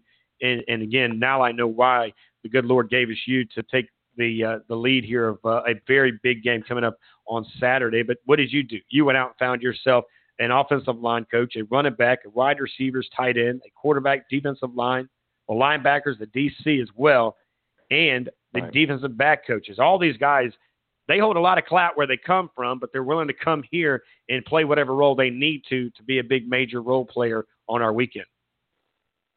I am tickled to death that I get to work with these guys. I thought it was a big deal that when Ken Brown brought me on board for this, he said, hey, I need you to put together a coaching staff for your side. The first thing I wanted to do is I wanted to get as many head coaches as I could. I know that just added even more to the credibility of this game, and I was fortunate to do that. I've actually worked with a number of these guys before, so there's a level of we just know each other. One thing that I was worried about, because you know we're coaches, we make up stuff to worry about. We have limited practice time, so I wanted to make sure that it was guys that I was kind of familiar with, may have worked with in the past, so that when we throw out some words or terminology, there's no learning curve because we've been together for so long. So, you know, the first guy that I wanted to hire, bring on actually was Demetrius Davis. He's the head football coach at Fairfield Central. He's doing a fantastic job. Me and Coach Meat worked together at South Carolina State. We were together for 6 years, and we actually carpooled together. So I think the world of Coach Davis. I think he's a fantastic offensive mind. I think he does a great job. He was the offensive line coach there the last couple of years. He was at State for Coach Pugh. And I knew in bringing Meat on board that, hey, we only got 2 practices and a couple walkthroughs, and there wouldn't be as big a learning curve terminology-wise and just, you know, what we're trying to accomplish. So I was excited to bring Coach Davis on board, and then Lee Chambers is going to be our running back coach, and he's currently at Walhalla, but he was the running back coach at South Carolina State while we were there. So again, we were all in an offensive room together for 6 or 7 years. So we kind of all have the same background. So there you go again. It's I talked to Coach Pugh yesterday. I said, hey, I'm getting the band back together. So it's his offensive staff, to be quite honest. Another guy that I wanted to make sure that, you know, the defensive side would be in good hands. So we were able to bring on Will Mitchell, who's the head football coach at Louisville High School. He did a fantastic job. He was the coach of the year up in the Rock Hill area. Coach Mitchell and I, 1,000,000 years ago, were college roommates. So I thought that was full circle. So we played together at Charleston Southern, and now we actually get to work together for an all-star game. So I was excited about Coach Mitchell's wife saying, yeah, I'll let you out of the house for the weekend. You guys go coach some football. So we have I think we got a really good staff. Trent Usher is the head coach up at Central. He's coming on board. I'm an old man. I can remember when he was a player. Rob McNeely is going to be our defensive line coach. He's a head football coach at Fort Mill. I've already referenced Ern Mills, who played for me at the Citadel, and he's at Eastside High School. And then our quarterback coach is Sean Corey, and he's coming from Gaffney, and as you well know, those guys they win their share of games up there. Yeah, I'm surprised his last name isn't Little John. Anytime I see Gaffney, I'm looking for Little John. They're coming from the reservation, and that's what the stadium, of course, is called up there. And I tell you what, the one injury that I will never forget, and because I was sitting there in a freshman situation in high school, I went to Sockasty. We went up there to play gassed me. It's the first time I ever saw high school football players with grown man beards coming out of their helmets. Like, I thought we were playing against the Steelers. And I come out as a freshman because our starting quarterback had a situation. So they said, okay, well, Sweet 16 back then. We went up there. I came out in almost a kind of a bootleg of some route that I was running, and somehow the guys got to me, and three helmets ended up in one knee. And I think the guy that cut the grass found my cleat dig down somewhere in the grass like next week. But, man, I tell you, they play some football. Coach, I love the fact that you've got a lot of college experience. I love the fact, by the way, you were at Charleston Southern probably when it was called what, Baptist College? You know what, I missed it. I was the first year of Charleston Southern. So when I got there in August of 90, they still had they had all the Baptist College gear in the school shop on clearance because they were transitioning over to Charleston Southern. So yeah, I went to Charleston Southern. That's pretty popular gear now, though, Coach. These kids now would eat that stuff up. That's retro stuff, right? You're exactly right. Had a great experience playing for Coach David Dowd at Charleston Southern, so it was a good experience. And here we go. So we are, this time tomorrow night. I'm looking at it at 7:30. So if I look at my itinerary, we will have finished up dinner and a meet and greet, and we'll be moving into a team meeting and then position meetings. And hey, if you drive by the hotel, we'll be in a walkthrough out in the parking lot. So we don't have a lot of time. We've got to make sure that we put the best product possible on the field on Saturday and put our best foot forward. So we've got to keep the scheme simple. I don't want it to be about the scheme. I want it to be about the player. Right. But we've got to get going. So this time tomorrow night, I'll be blowing a whistle in a hotel parking lot.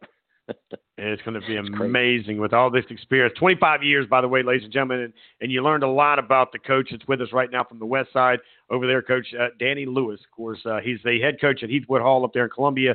This weekend, he is part of the Epic 84 group here. So he'll be leading the upstate with a ton of experience around him. But let's look at your roster real quick, Coach, as you got some familiar names on here. I believe I was looking here, one of your running backs. I think you know that guy pretty well. Just kind of looking through this, but you've got three solid quarterbacks. Oh, and one of those guys you know pretty well as well sitting here, but you do have a guy from Gaffney and all. But tell us a little bit about the offense and then change gears to the defense and what you expect out of this amazing group of, 42 guys that you're bringing here to Charleston. Well, we were excited about the fact that, it's unfortunate, but, it's just what we're dealing with right now with COVID. There was no Shrine Bowl and north-south and what have you. So this game took on an even bigger importance. So if you look at if you start offensively and you look at the quarterback position, the first guy that stands out is Dre Lindsey from Gaffney, and he was named one of the Shrine Bowl quarterbacks, and he's already committed to Howard. I think he's going to have a fantastic college career, and I'm excited about the fact that he said, hey, you know what? I did not get the opportunity to play in the Shrine Bowl. I want to have the experience of playing in an all-star game, and he jumped at the opportunity, and I'm excited about that. We look forward to getting him out there on the field, letting him throw it around a little bit. What you worry about as coaches is you don't want to do too much. You only have 48 hours. And we can sit there and draw up plays all we want to, but I want to make sure that we don't overwhelm them with assignments, and we just let them go out and play so they can showcase their talents. So I'm encouraged that we've got three quarterbacks that will be able to run our offense. Marshall Skoloff from Eastside, I think that guy threw for 1,000,000 yards. Every time I turn on Twitter on Saturday mornings, I would see his stats. The guy has done a fantastic job. I'll tell you what, I've been following him since he was a little guy in middle school. He's one of these guys that really works on his craft. 12 months out of the year, he goes to a number of quarterback camps and stuff of that nature. He can really spin it. He's got a natural throwing motion, and I'm looking forward to being around that guy. He's been with a lot of really good quarterback coaches, not only where he's at Eastside, but also some of these guys that he travels around and visits with. during the summer. So, you know, I'm looking forward to being with Skoloff and Lindsay. And then we've got Alex Lewis, who he's a three-year starter at Heathwood. He's my son. I'm excited about having another opportunity to go out on the field with him one more time before he leaves the house. I'll be an empty nester, but he's get some opportunities to go play in college. So it'll be a good experience for him to be around these guys as well. So we'll try to I really wanted to make sure that these guys, they're going to come to an all-star game and they're going to put in the effort and the hard work that we're going to ask them to. I want to make sure that everybody leaves with a good experience. And as far as skill guys, everybody gets touches. Everybody gets their carries and their receptions so they can showcase themselves. So they can showcase not only the programs that they're representing back home, but also themselves as individual players. So that's a big deal for me. So I wanted to make sure we were versatile enough and we spread the ball around, whether it's in the run game and throwing it around, that everybody gets touches. Everybody can kind of showcase their ability. Now, to do that, you got to have some horses up front that can go block some people. And I'm excited because we've got some monsters up front. But they're not just big, slow guys. They've got really good feet. And, you know, for them to transition to the next level, that's one thing that an offensive lineman's got to be. Yeah, you be the biggest guy in the world, but you've got to be able to move, and you've got to be able to block second-level defenders. And that was a big thing for this game. Let's find guys who can transition to an all-star game, which is only going to help them when they're in a summer camp at their college here in, 8 months. A guy that sticks out to me is Sean Perkins from Travelers Rest. He's an offensive tackle. Let's face it, nobody can find tackles, and this guy's 6'5", 280, and he can pass pro, and he can pull and run. So I'm excited about working with a guy like this. I think we'll go as the offensive line goes, and I'm really excited about the seven guys. Yeah, I agree with you. As we're wrapping it up here with the head coach of the Western side, Coach Danny Lewis. He is also the head coach over at Heathwood Hall, but this weekend he will handle business for the Upstate, bringing in a lot of talent, not only on the player side, but the coaching side, the history, the lessons. And I can't wait for these guys who have all coached in college, played in college. What better way to teach these young men how to get to college? And they're going to do that by, number one, playing the game at 1 o'clock. We know that's going to happen, but making the memories, doing the little things, enjoying the moments, making memories here that will start tomorrow for those guys at 3, and for you, me, and all of these coaches, along with the High School Blitz that starts for us tomorrow at 1, Coach. Do me a favor, if you would, reach out to some of your guys, and at 8 o'clock, you've got the number. And I don't care who calls in. You can get whoever. Just have them just start calling in at 8 o'clock for about 30, 45 minutes. I'd love to get them on here with us for the last hour so they can introduce who they are. And we can just kind of talk for about maybe 5-10 minutes. If you don't mind, help me out with that. And I sent them a message in our group chat. But, you know, some of them may be in the mad moments or whatever, but I'd love a chance to talk to them. And, again, Coach, thank you so much for 30 minutes of your time tonight. No, I appreciate you. I look forward to seeing you when we get down there. I know it's going to be hectic checking guys in and trying to do the football part, but I look forward to sitting down and talking with you. And I appreciate what you do. I really do. I think it's invaluable to be able to promote and support high school football in this state. I think it's a fantastic thing that Ken Brown's done to put this game together, and I appreciate you supporting it. So I'm looking forward to it. You got it, Coach. As always, God bless you. We'll take care. We will talk to you, by the way, in just about less than 24 hours. But until then, be safe on your travels down to Charleston. And, again, we'll see you soon. Hey, I appreciate it. I look forward to seeing you. You got it, Coach. There you go, ladies and gentlemen. That's the head coach of the Western side of the conversation of the Epic 84, taking place on Saturday, 1 o'clock, Woodland High School.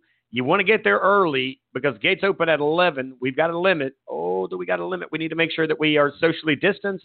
Please bring your mask, bring your manners, and, just make sure that you're ready to rock and roll for the final high school game for the class of 21, starting it off in 21 on the 2nd of January. Quick break, and I mean real quick, because we're going to the guru of all gurus, the high school guru, and that is David Shelton. You know what he did on the 25th? He released his all-low country football team. We'll talk about that and how he picks it, and then kind of get his thoughts, his opinions on that all coming up right out of this small but yet short break.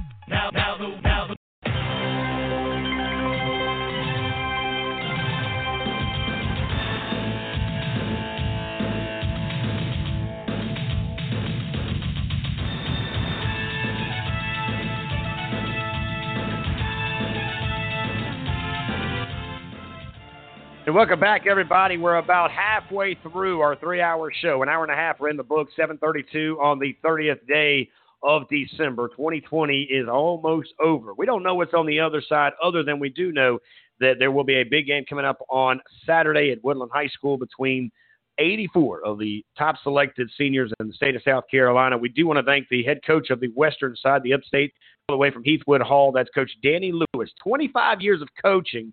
And he's coached at a lot of places, but he did make a stop with Ellis Johnson at the Citadel, South Carolina State, with Buddy Pugh. He was a coach, a graduate assistant there at South Carolina with Lou Holtz. He played football in the first class ever of Charleston Southern. It wasn't the Baptist College. It was 1990 where he played over there at Charleston Southern. And a man who, by the way, was he's done his own thing for Charleston Southern.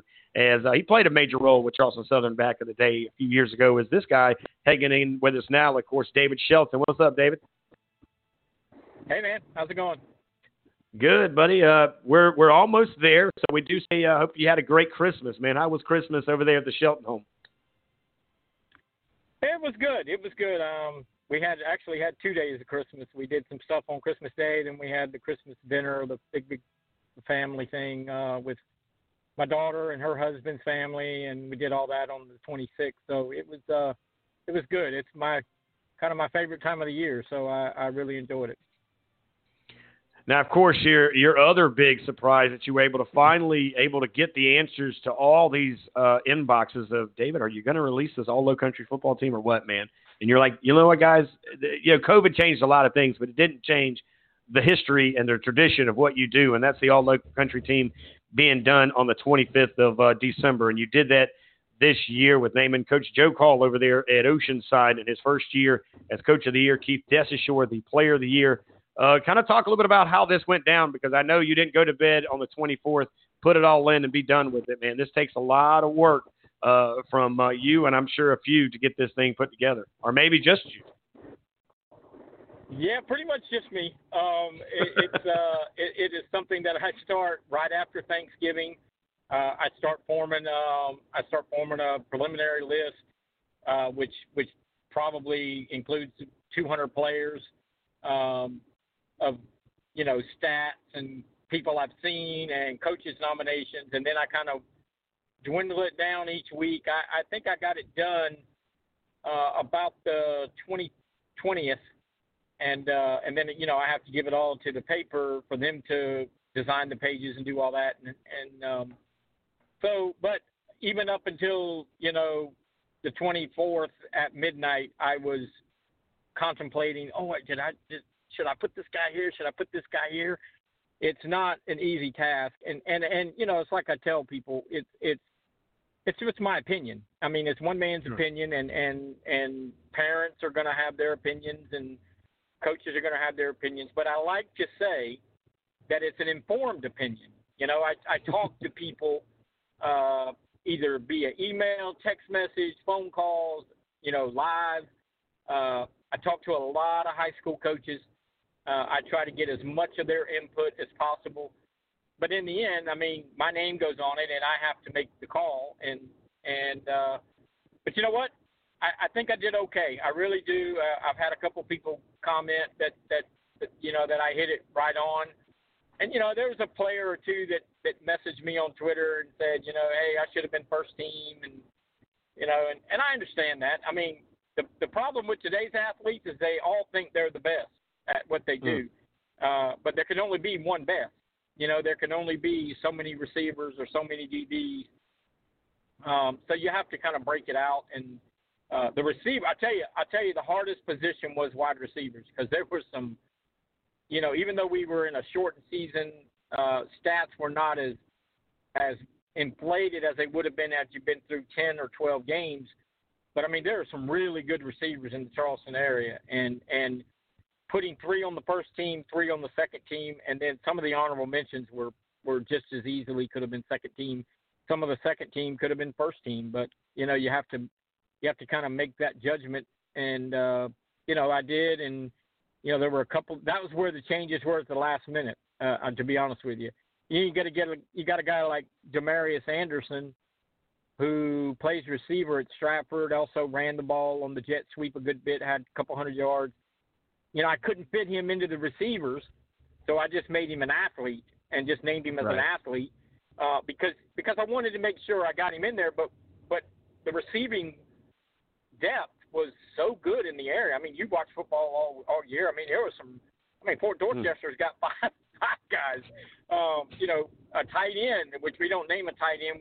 We added a receiver and took away the tight end. But if we named a tight end, it would be the kid at Fort Dorchester, McKelvey, and You know, so it's difficult.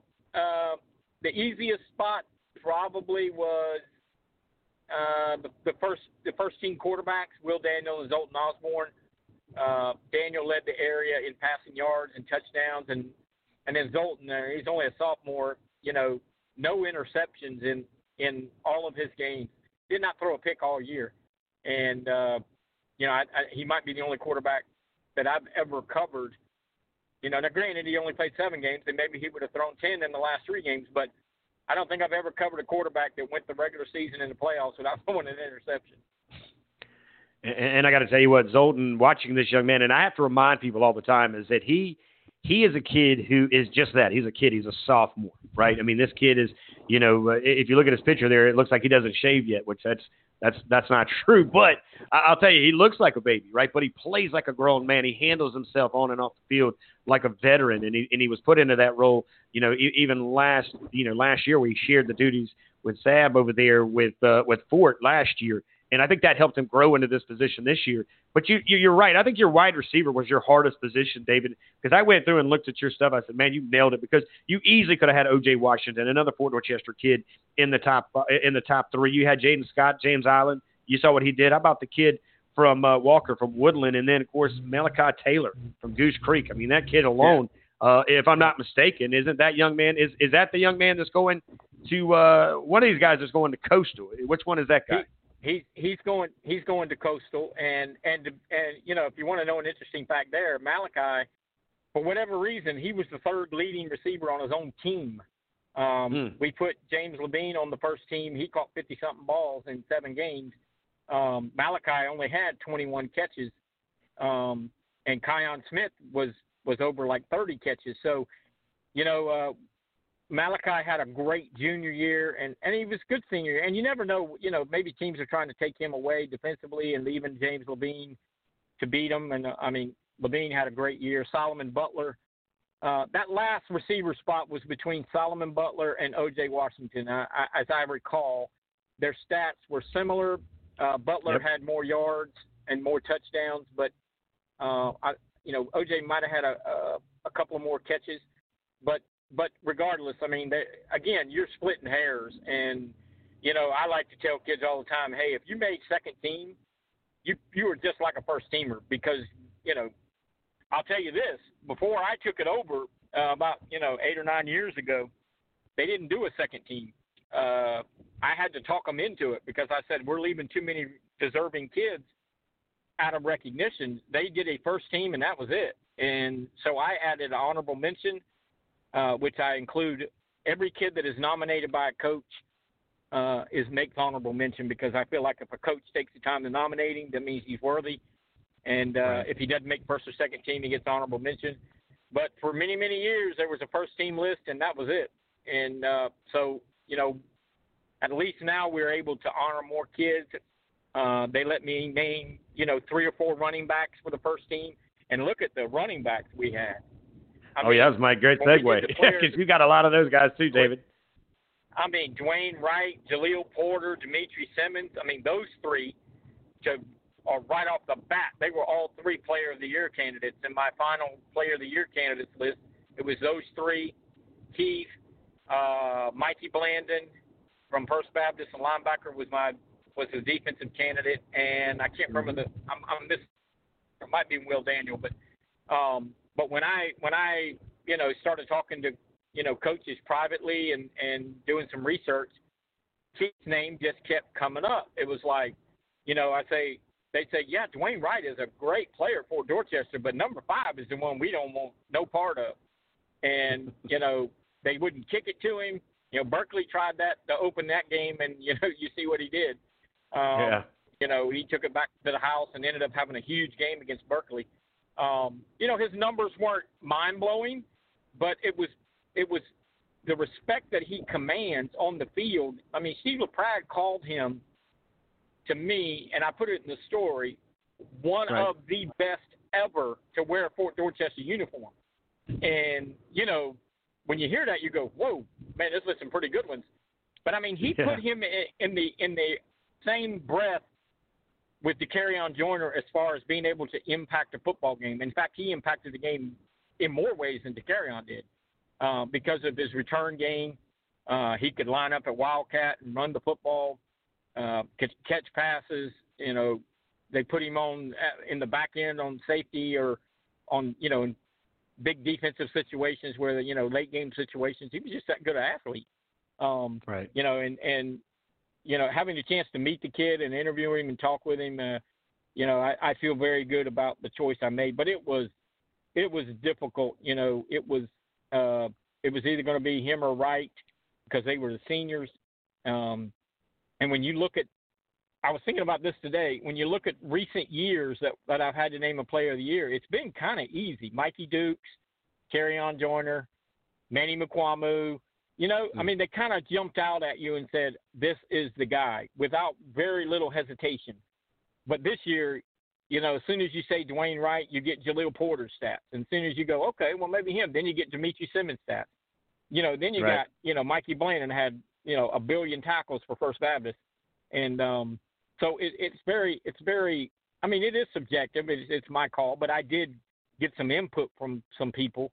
And I settled on Keith. And, I got some really positive comments with the fact that I picked him.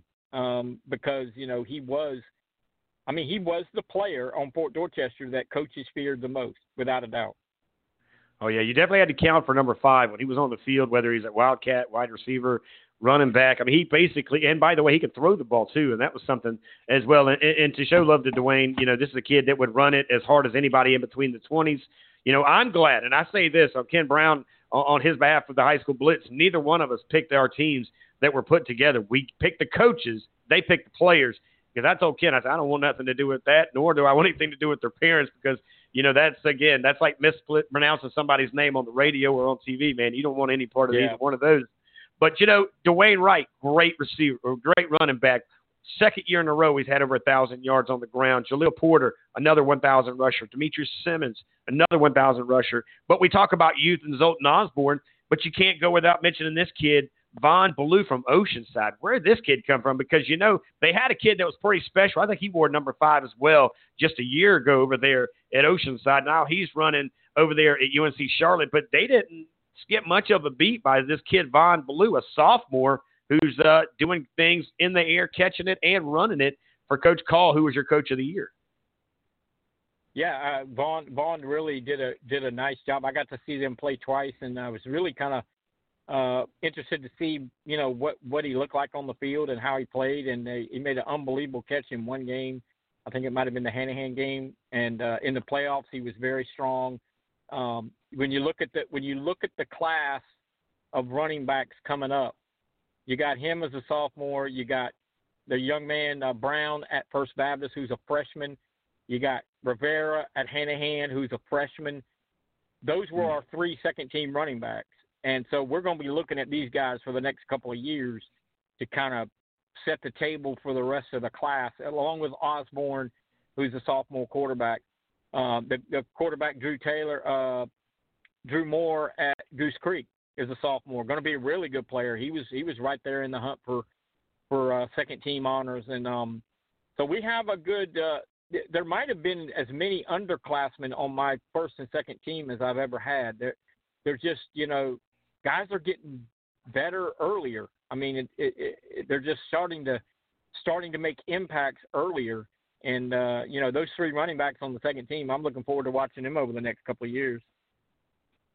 Now, one thing you looked at also, David, is this seemed like a very good-sized offensive line that you were able to pick from. And there was a lot of them. I mean, heck, Oceanside alone, their average guy is sitting somewhere around 6'4", 300 pounds. I mean, but then you had Jackson Campo from Summerville, 6'1", 260. I mentioned Jacob Ashley. He's that one kid at 6'6", 300 pounds.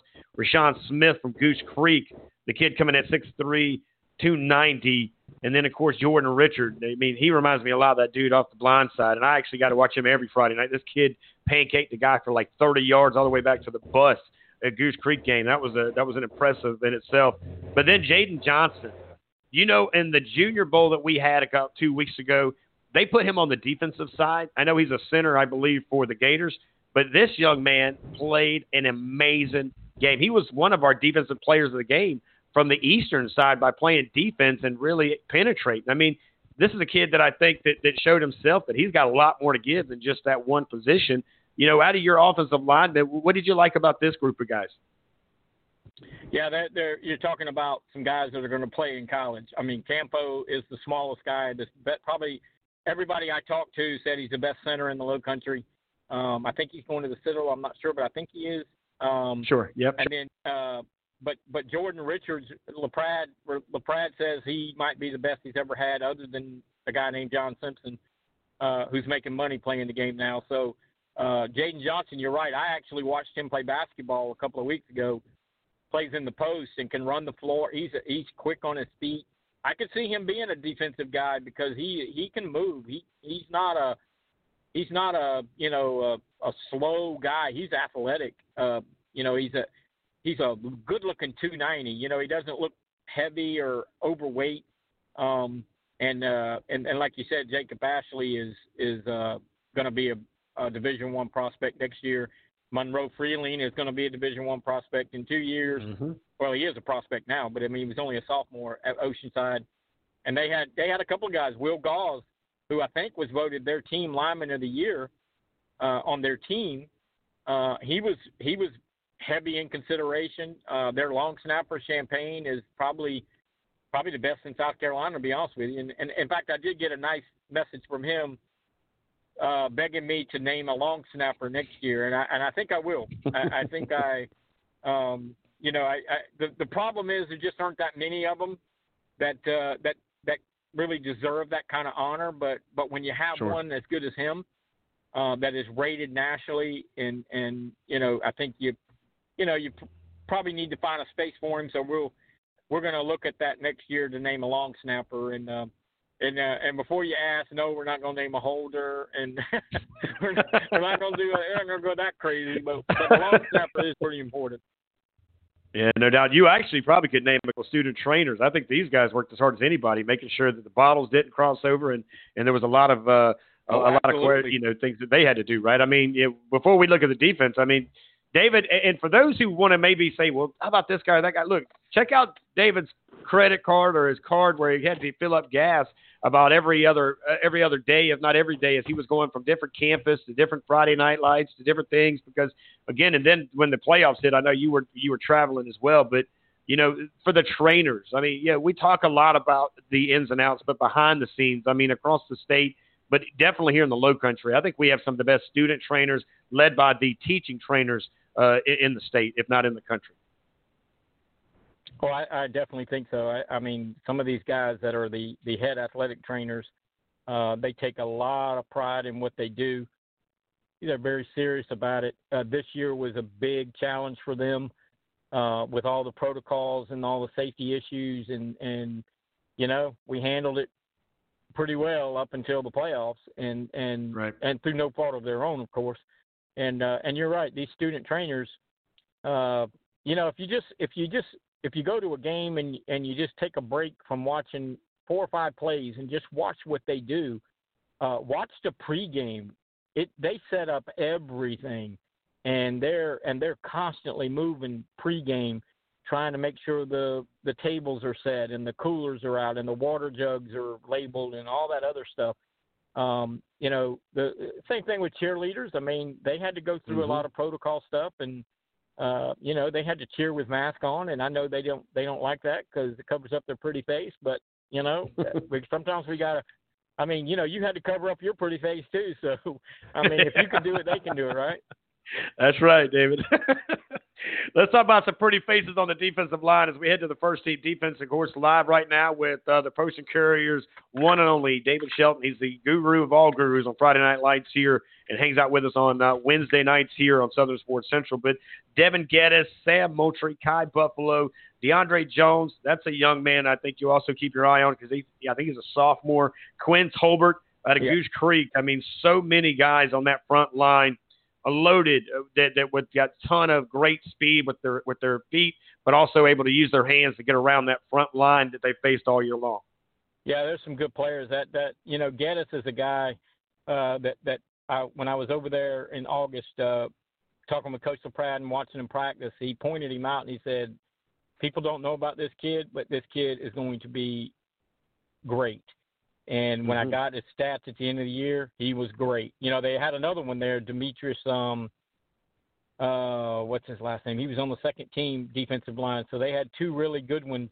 And Geddes was every bit as good as what LaPrade was trying to tell me would be. He said nobody knows about him because he didn't really play last year. But this kid, you know, he's like 6'3", 260, really quick and strong. Yeah, Kai Buffalo at Hanahan was a guy probably could have made the first-team offensive line. He was a 2-way guy at Hanahan, played defensive end and offensive tackle, really athletic kid. Art Craig just could not sing his praises enough as to the sacrifices he made trying to go both ways and really had as good a year on the offensive line as he had on the defensive line. But when you looked at the offensive line, you're like, well, there's no place to put him, so we're going to put him on the defense. And then you know, Sam Moultrie at Timberland was a 4-year varsity guy, 2-time first-team defensive lineman selection. I mean, just a great high school football player. You know, you probably won't see him in big-time college football because of his size, you know, his height, but just a man in the middle. I mean, just a really good football player. And then, you know, the kid from Summerville, DeAndre, is a sophomore, and Ian Rafferty, the coach over there, you know, he thinks this kid is going to be really special. I think he had 14 tackles for loss and like 8 sacks for a 10th grader. What you got? That's pretty darn good. That's pretty darn good. And 12 quarterback hurries too. And by the way, he rushed about 12 quarterbacks. He was a guy that I know that I got to see him. You know, and I've seen this young man kind of grow up during my times over there at Summerville, but I got a chance to watch him on the other side as I was, you know, I've been at 4th this year and watching. You had to account for wherever he was on the field, as you had to do all these guys. And the young man that you were looking for the name is Demetrius Watson, by the way. He's another big man out of Fort that, of course, was one of the top mentions. Let's head to the linebackers here. And, again, you know, this is an area that we seem to do really well with in the Low Country for some reason. What is it about the Low Country, the linebackers, that you see guys like Jaden Gardner, Caleb Edwards, Mikey Blandon? You mentioned him at First Baptist, by the way. I think that's the young man he's heading to the Citadel. Miles Walker, we know that name very well because he's been at Berkeley, it seems like forever. A lot of those guys, these are defensive backs, by the way, and even Melvin Ravenel. But kind of break down the rest of this defense before we get you out of here at the top of the hour. Yeah, I mean, I think the linebackers, you know, you got Quinn Tolbert over at Goose Creek that averaged about 11 tackles a game, really had a great senior year, and he's starting to get some rewards for that, getting some small college offers.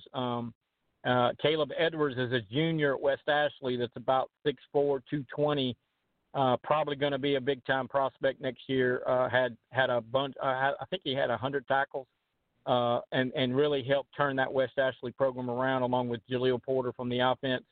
The young man out of who was the other one you just mentioned? Drawing a blank.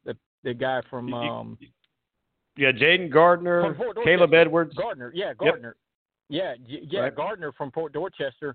Last 2 years, he was their leading tackler, and they had three really good linebackers: Justin McElveen and can't remember the other guy. I think he's on the second team. Otis Mack. Yeah, Otis Mack Jr. Yep. So they had three really good. They had three really good linebackers. All of them good enough to be first team or second team. I mean, you just don't have enough spots, and you know you don't want to. I mean, Fort Dorchester was the best team in the area.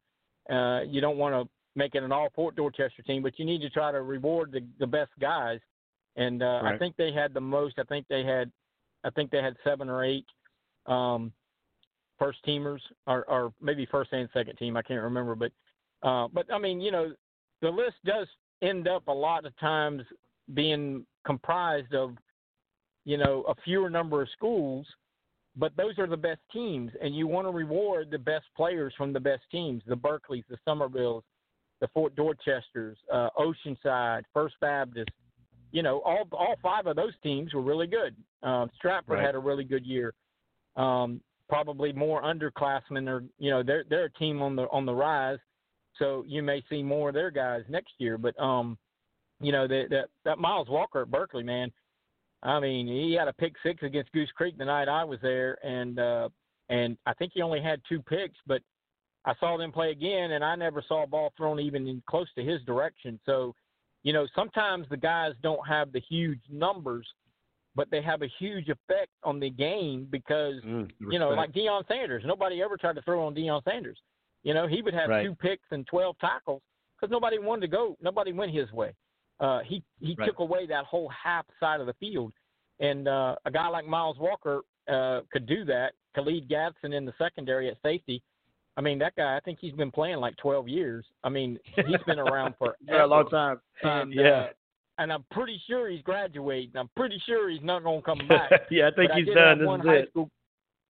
I did have one coach in the area that played them. They were just like, you know, the guy's got to be in his 8th year. And I'm like, yeah, he's been there a while. and when coaches talk about players like, I'm so glad he's graduating, you know he's pretty good. Yeah, no doubt about it. Of course, Ron Shaver was one of those guys you mentioned. Josh Shaw, an athlete out of Hanahan. Demarius Anderson, the final Anderson out of the 4 chapters that they've put through the Low Country. The final one graduates, and we're heading. I'm hearing a couple places. I've heard Newberry. I know that Eastern Michigan was one place, but I've heard Newberry's a new conversation. It could be a conversation. The final 2, and we can connect it both to Oceanside. Number one, how great is it to see Coach Call? He leaves a tradition where he had grown up as the ball boy, ended up being a ball player, ended up being a position coach, the offensive coordinator, now the head coach at Summerville. He leaves there. He heads to Oceanside. He's an electric year in 3A. First time in 3A. They go undefeated. They win they win everything they can. The only thing that knocks them out is the word we don't use on this show, just like First Baptist. But he did it with a freshman. And I don't know how many times you've ever recognized a freshman. And Coleman Franzone, 5'9", 165 freshman, led a public school punter with, 37.7-yard average, and he had a long punt of 51 yards, and he dropped 6 punts inside the 20. And I mentioned this kid's, I don't think he's 14. He might be 14, but he's a freshman either way. And to get recognized, these two guys, I think, a great way to kind of end the segment with you, David. Spencer McKinley, the field goal kicker, place kicker. I mean, I did, like I said, I saw them play. His kickoffs are a thing of beauty. I mean, he kicks it a ton, makes his field goals, makes his extra points. Joe was very fortunate at Oceanside that they're special. You know, they must have a good special teams coach. I don't know who it is, but he must work them pretty good. Eugene. But I think when you have that at the high school level, when you don't really have to worry about kicking and punting, that it's not like, and he's got a long snapper that is one of the best in the country. So that's a whole area of the game. You know, hey, we don't have to tackle anybody on kickoffs because the guy's kicking it in the end zone. And, you know, our punter is kicking it 40 yards with some hang time and getting fair catches. And, you know, our long snapper never makes a bad snap, so we don't have anything to worry about there. That's a whole segment of the game. I mean, you practice it, but you don't have to concentrate on it because you know you got guys that can handle that. And that was a big advantage. And it's going to be a huge advantage next year. When you look at Oceanside next year, they got a lot of guys coming back. They got a really good offensive line. They got Vaughn Blue. They got Garrison Kepley at quarterback. They had 11 underclassmen starting on defense. So that whole defense is going to come back, plus their kicking game. They're going to make a serious run, no doubt. And if they get a spring practice and they get 7-on-7, if we're fortunate enough with this COVID stuff to get to have a normal off season, right. I seriously think you could see Oceanside start the season ranked in the top 3 or 4 in 3A in the state. I really believe that. No doubt. And by the way, the entire offensive line coming back, if I'm not mistaken, as well, and they're healthy and hungry as well. I'd hate to feed those kids. David, I will catch up with you after the show because I know you and I need to catch up because we look forward. Can't wait to see you on Saturday. I've got your band ready. I've sent you the final. It took us to get us to tonight to get the final list from the West finally secured. And you had, I believe, the East covered yesterday. And I'll give you a shout, and we'll break down any other questions you may have about this game coming up on Saturday. We're practicing on Friday. If you want to come out to that, you can be, of course, you'll be our guest to kind of see a little bit of the part of what we are doing as well, buddy. Okay, man. I appreciate it. All right, David. Thank you very much. David Shelton, the best in the business, ladies and gentlemen. I got to tell you, his job is not easy when it comes down to narrowing it down to the best of the best in the state of South Carolina. Quick break. Don't go anywhere. 8:03, you're up next. That means I believe we're going to enjoy the rest of the show with the guys in the show from the west side of life. That is the Upstate Boys of the Epic 84. We're going to you guys next. Don't go anywhere.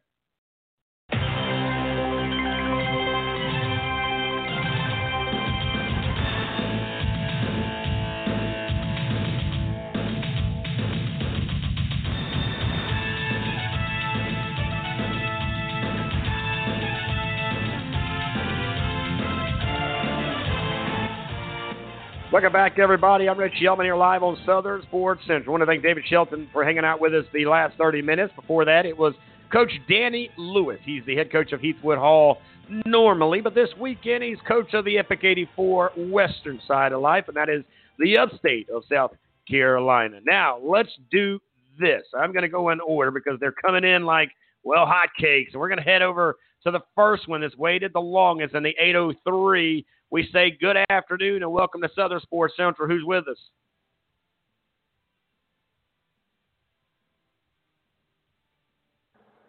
It's just me hanging out listening. Oh, it's just you. Well, hang tight as Miss V is in the house. And now we're going to go back to the 8:03, Miss V. Don't go nowhere. 8:03, you're with us. What's going on? Who's hanging out with us on a Wednesday night? Hello? Hey, buddy, who's this? This is Alex Lewis from Heathwood Hall. Alex Lewis.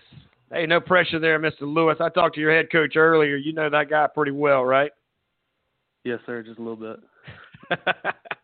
Hey, man, I'm excited to have you in here. By the way, I know you're deciding in between some things. That is the Citadel PC, Newberry, and a few others, man. You are, of course, one of the quarterbacks going to be joining us here this weekend.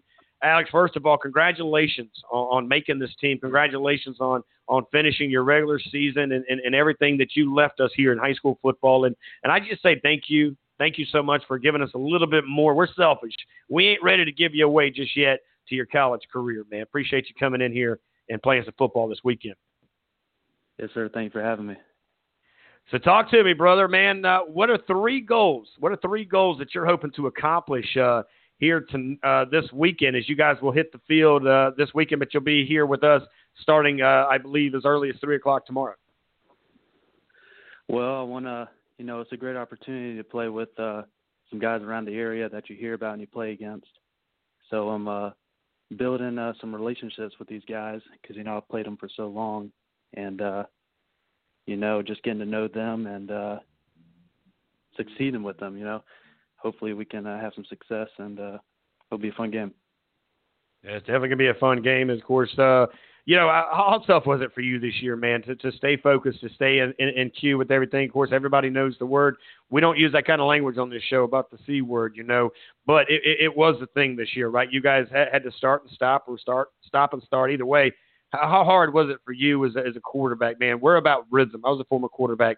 How hard was it for you to kind of make sure that you guys were in rhythm, you stayed in shape, that way you didn't have to get in shape? What did you do during that downtime, during the summer months to keep you ready and ready to rock and roll for your senior year? Yeah, it was definitely difficult, you know, with COVID going on. We couldn't get on campus. Couldn't have practices until a little bit later. But I had a lot of the guys over working out in the garage every day and just kept going at it. And we were blessed to have a full season.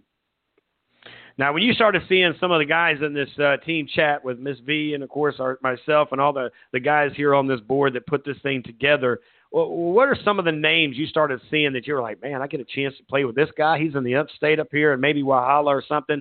Was there anybody that kind of stood out to you other than, I know your running back, I believe, that's going to be playing with you at least one more time here in your senior season? Yeah, it's going to be great to play with Ronnie Porter again, my running back. I'm one of my closest friends to get to play one more game with him. And some of the other quarterbacks, you know, quarterback from Gaffney and quarterback from Eastside, Marshall Skoloff, I believe. It's going to be fun playing with them.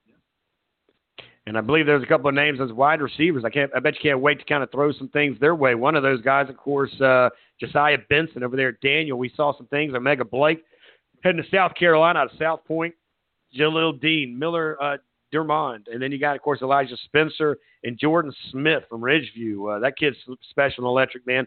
Well, how about these receivers that you get a chance to throw some seeds to? Oh, yeah. It'll definitely be fun throwing these types of guys. And, you know, just getting a chance to, you know, always hearing about them and finally getting to get to know them and throw them some balls. Man, it's going to be a lot of fun, man. Let's talk a little bit about you real quick before I get you out of here, brother. The Citadel. Your dad's got some history there. PC, I'm sure there's a lot of connections up that way, not too far from where you are now. And Newberry, a great place. It's got some great athletes, man. And I know that's just a few schools that you're looking at, if I'm not mistaken by my notes here. What are you looking at these schools? What are you looking to major, man? And why have you kind of – what about these three schools that you like the most? Well, three like about the most is they're looking at me as a quarterback. And, you know, Citadel runs the triple option. I was born on campus, so I've always been really interested in the Citadel. And I want to major in exercise science. Yeah, we heard some exciting news about you earlier, by the way, when we were catching up with the head coach. Of course, that's your dad. No pressure, by the way. I played for my dad, man. Everybody thinks it's easy, brother. It is the hardest position is to be – you know, it's like being the preacher's kid and the coach's kid, man. These two titles that are everybody thinks they're easy, brother. It ain't easy, but you've made it almost. Right. Yeah, one more game to play, but I'm going to give you advice as a guy that played for his father too, man. Enjoy this last game. Enjoy the memories and moments, man. You'll play football at 1 o'clock. I promise you that. Good Lord willing, and the creek don't rise. You'll be throwing that thing around on Saturday. But, man, I can't wait to meet you. I'm going to put you on the radio a lot this weekend, so get used to this, because when you go to wherever you choose and God puts you at whatever campus he lands you on, these are the things you get a chance to do every time you step off the field. There's going to be a microphone in your face. So we'll be practicing that this weekend. How about it? Yes, sir. That sounds great. Thank you. All right, buddy. God bless you. Take care. Stay safe. We'll see you tomorrow afternoon. How about it, buddy? We'll see you soon. You too. Thanks for having me. Oh, my pleasure. There's Alex Lewis, and he is going to be one of the quarterbacks out of the west side of life. And now we head to, let's go over here to the 864. Who's with us from the 864 in the upstate? Matthew Davis. Matthew Davis. What's going on, Matthew, man? Tell me a little bit about yourself, man. How big a fella are you? What position? What school? Tell me some info, man. Give me some knowledge on you, buddy. I'm 6'2", 310. I play at Blacksburg High School. I'm an offensive lineman. I also played some DL this year, too. I started on both sides of the ball. My God, and at 6'2", 310, I think you play wherever you want to play. I don't think anybody's going to tell you you can't play in any of those positions. Tell me, so you said, is it Blacksburg High School? Is that the name of the school up there in the upstate? Yes, sir. All right, so tell me a little bit about Blacksburg, man. For somebody who I know a little bit about it, man, but what makes Blacksburg so special, man? What's something when you close your eyes and you think to yourself, in 20 years from now, and trust and believe me, brother, 20 years is going to be like a flip in the pan. It's going to be here tomorrow. But what are you going to think about a memory in your days and your time that you made this chapter in high school, man? Most definitely the fans, especially in a small town, just for the whole community coming out there to watch us play. It's, you don't suspect that this many people in a small town, but everyone comes out to come watch us, and the energy is just unbelievable here. I love it, man. So classification, 1A, 2A, 3A, where do you guys stand in classification? We're a small 2A school. 2A school. Let me tell you something about 2A schools, guys. 2A school is like 4A schools when I grew up, man. The town shuts down, correct? Nobody's home and everybody's at the stadium. Stands are packed out. Well, not this year, but normally, right? I mean, you talk about people on the fence line. Am I selling it enough here? You believe in what I'm telling you? Oh, yes, sir. Man, I'm getting excited. You're getting excited all of a sudden. All of a sudden, man, the hair on your arm starts to stand up a little bit here, Big Matthew. Now, man, we got to feed this guy in this V. 6'2", 310. What do you eat, man? What's your favorite food? Let me ask you a question that I need to know. It's a lot of meat. I like steak and burgers, really. I mean, any chance steak and burgers. I'll go get them. Yeah, I got you, man. What's your favorite restaurant up there in the town that you live in? What town are you guys out of, by the way? Sir? What town are you in? What town do you live in over there? Where's Blacksburg High School located? What town? It's the town's called Blacksburg. It's right outside of Gaffney. It's 9 miles away. Yeah, well, I'm not surprised you're not a big dude. I'm not surprised you're a big dude anywhere around the word Gaffney, man. I expect you guys to start shaving at like 9, right? I mean, you guys, I don't know what they feed you. It just can't be steak and burgers, brother, because I told a story to your coach, man. The first time I was a freshman in high school, I came up to Gaffney. We played up there in the reservation, and I was a freshman. I wasn't shaving, and the guys on the other side, they weren't shaving either because their beards were coming out of their helmets, and, man, it was like running for your life, dude. It was, as a quarterback, it was every bit of 6'2", 310 and a nightmare to go with it, buddy. What are you looking forward to this weekend, man? I know you guys are pumped about this game, and, you know, the team a couple weeks ago in the upstate, they set the trend, man. They won it last week, and they say, hey, can you do what we did? We'll find out, man. What are you looking forward to this weekend? I'm just looking forward to play with a bunch of other players. I'm ready to show my talent, hopefully get recruited a little bit harder than what I am right now and just go out there and represent Blacksburg. It's our small little town, you know. Man, you say Blacksburg. All I keep thinking, Miss V, is Virginia Tech and keychains rattling and lunchbox bringing kind of guys, man. So I don't know what your tradition. What's the tradition up there, man? What's the tradition that you guys do? Everybody does something special. What are y'all doing on Friday nights for a tradition? We just walk the stands and then we go out there and touch the iron.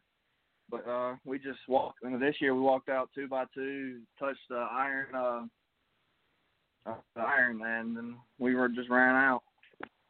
I love the history, man. Is there a song? Is there some type of thematic song, or does the band just unlock and you guys unload and go to work? That's just the band, and we unload and go to work. Go to work. Yes, I love it. Small town USA, Miss V. That's what we're all about here on Southern Sports Central. And I can't wait, man. So what are you driving up in, like, a big truck, man? You got a big truck you're going to be rolling up in here tomorrow with, like, some horns on the front, man, and a dog box in the back? I mean, what we got going on here tomorrow, man? What am I going to see Big Mac coming in here with tomorrow? Man, I wish I'd be driving all that, and I'd be driving my mama's blue Jeep. Hey, ain't nothing wrong with mama's blue Jeep, man. We love mamas around here, so mamas make the world go round, buddy. So where you want to go to school, man? What kind of interest do you got? Have you been talking to some people, man? You building these relationships? I know it's a tough season. I don't want to get you sensitive tonight, but I get it. That's why you're here, to make a difference and make a few good friends along the way. But where you wanting to go to school? Who are you talking to right now? I'm mainly talking to Limestone. It's hitting now with Newberry and every once in a while it's Garden Web, and I have Handed Sydney, they're D3. They're in North Carolina, and then I have Wheaton College. and they offered me, which is up in Chicago, right outside of Chicago. And they're recruiting me pretty heavy. I'm planning to go on a visit up there soon. Hey, 6'2", 310, bud. I think you got enough of skin to do it, man. I'm not grown enough to go to Chicago to play football, but I got to tell you something. Go where you can play and do what you got to do, my friend, because talent will definitely be found when you got out there on the field. What are you wanting to major in, man? Because I say this on my show to every athlete, man, and I'm an athlete. I played, the sport in college as far as baseball was concerned in Columbia, and I never thought the day was going to happen where I would not longer play a game of any sport, right? And that happens. But then my degree started to become, the best thing that ever came out of my college experience. But for you, same thing. This thing called football is going to have an expiration date like the milk in your refrigerator. When that does happen and you quit playing football in the NFL, you see what I'm doing here, what are you going to do after your days in the NFL? I'm wanting to do physical education. I'm wanting to coach football along with it. I just can't see myself leaving the sport or doing anything else other than that right there. God bless you for that, my friend. I'm going to tell you something, man. Good for you for wanting to give back to a game that's probably been given to you since you were, 4 years old? You probably started carrying a football at like 1 or 2, if I could be honest with you. But, I can't wait to meet you, big guy. I just can't wait to catch up with you, man. Tell everybody up there in that town you're in to come on down and let's watch some football on Saturday. But you got a lot of work. I've seen your itinerary, man. You better be drinking a lot of juice. You better be sleeping a lot because you got a lot of work, and it's going to start as soon as you get out of Mama's little blue Jeep tomorrow afternoon, my friend. Yes, sir. All right, buddy. Hey, we're going to do a media night on Friday night. I expect you to stop by and say hello to us. I'll be around. You'll see me. And, of course, Miss V, did you want to check in real quick and say hello to the big man? Sure, why not? I heard him say steaks. He did say steaks. Yeah. Hey, at 310, you knew he was going to say steaks. That was a given. I hope you bring some steaks in that Jeep. Yes, ma'am. I take my medium. All right. Okay. Well, I can't wait Big Matt, man. As well. We will check in with you tomorrow. 3:00 is the beginning of you guys getting in here, and I'm going to tell you. Let me tell you a secret, man. There's going to be some food here, but I'm going to give you guys a secret. We're not putting it out there, all over your board. But I'm going to tell you, when I used to go camping or playing in these games, I always carried some sodas or some drinks. I guess some Gatorade or water for your coaches that are listening. Whatever that healthy stuff is. But you're a big dude; you can drink what you need. But bring you some snacks, man. And I'm going to tell you something. You're in that room. You got a refrigerator in there, man. You know what? Those snack machines that we'll have around, they're there. But ain't nothing like laying in the bed and leaning over and grabbing that bag of chips, brother. I'm going to be honest with you. Oh, yeah. All right, buddy. Well, God bless you. Stay safe. Safe travels. Can't wait to get a fist bump out of you tomorrow night when I catch up with you at the hotel. Yes, sir. Most definitely. Thank you for having me. My pleasure. Big man. Look at that, Ms. V. We're checking in at 6'2", 310. Every bit of it, steak and burgers. I'm going to call him when I catch up with him tomorrow. I'm not even going to call him Matthew. I'm going to call him steak and burgers. All right, let's head over to the 843. 843-680. You're on with Southern Sports Central. What's up? What's up? Hey, who's this? This is Ron Benjamin. What's going on, big man? Talk to me, man. So, Give me some information about you, man. What school do you go to? What position you play? What are you excited about this game and all that good stuff? I go to Central High School and I play receiver. I'm just having being part of play with different people from across the world, and just have fun with and make friends, I love it, man. Of course, now you get a chance to do some really big things here this weekend. When you look at your time in high school, big guy, man, what are some of the best moments that you remember looking back at it and kind of you'll reflect and maybe a year from now when it comes down to some of your best days in high school? I ain't down like Friday night football, especially home games. And fans like boost you up and down with friends. I ain't down like Friday night football. And nothing like Friday Night Football, man. When they make a movie about it, big guy, it's serious, right? I mean, that's kind of the way it works for sure. Now, tell me a little bit about your school, man. Give me how big a school is it? 1A, 3A, 4A, 2A? Where do you guys stand in classification? We in 2A, 3A, South Carolina. Okay, 2A, so there you go. So we just, of course, had a guy from Blacksburg in the upstate up there, 2A football. Again, I love 2A football, man. I've seen some of the greatest fans in the stands and around the field, man. And again, is it the same thing, man? The town shuts down and nobody, I mean nobody's home because they're all sitting in the stadium in a non-COVID season? Yeah, it'd be packed. The fans going crazy. I love it, man. It just it gets me excited listening to that whole breakdown of what Friday Night Lights mean to just so many, man. Now give me a tradition, man. If I came to your school and I wanted to ask you guys, what do you guys do traditionally on Friday night that makes their school so special? What do y'all do? What we do is like we'll have a team meeting. We'll have a team meeting and we'll walk down this like this long hill. And that's like we'll touch it like the eagle, we got a little statue of the eagle, and we'll touch it and walk down, and have kids around it shaking our hands, basically like Death Valley, you know how Death Valley had everybody around. Yeah, I love it, man. Hey, that's what it's. You said little kids are down there too, man. You guys are kind of embracing the community during that one, huh? Yes, sir. I love it, man. I love it. So when you start to kind of put things into order, man, what are some of the things when you look at this weekend, you're going to get to play with a lot of guys. Was there anybody that stuck out to you when you started seeing you guys pop up in this chat group, or maybe you've heard about some of the guys on the other side playing for the other team that you're looking forward to meeting or playing with? I knew a lot of them, like Omega. A lot of them, I went to football camp with them. And right, my boy JJ. So I know a lot of them. So seeing them, I'm like in the group chat and like playing against each other. I was like, wow, it's gonna be back. The home, like friendship, rivalry. Like the best of the best. And it is, man. And I'm going to tell you something. I'm trying to give each one of you guys different advice here on this weekend because we'll do a media night on Friday night. So I make sure you'll see the Southern Sports Central guy with either a shirt or sweatshirt, and you'll see the microphone and the backdrop there with me. But swing by, say hello. You don't have to hang out long, and we'll just have some football conversation with you.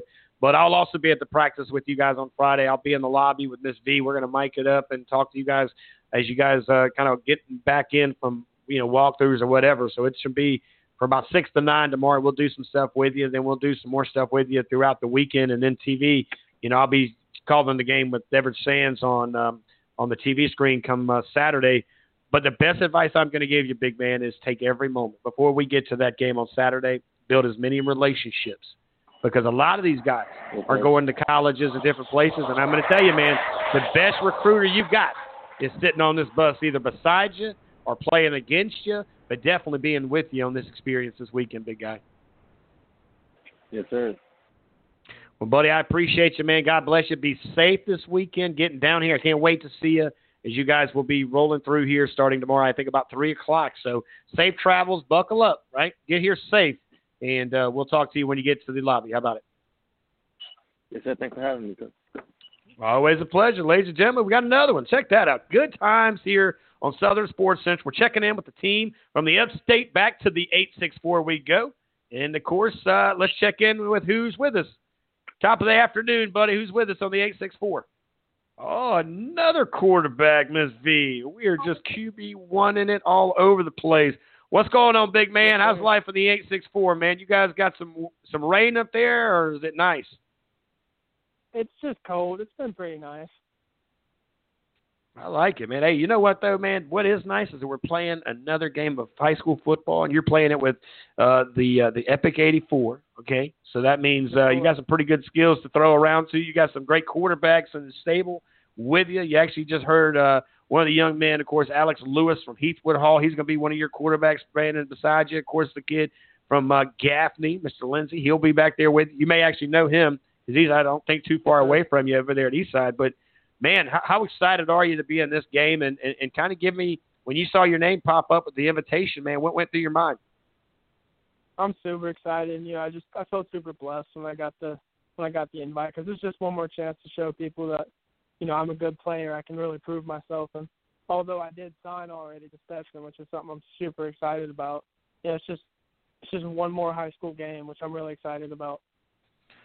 All right, so, Mr. Skoloff, tell everybody, where have you signed that dotted line for those who haven't had an opportunity to see your social media?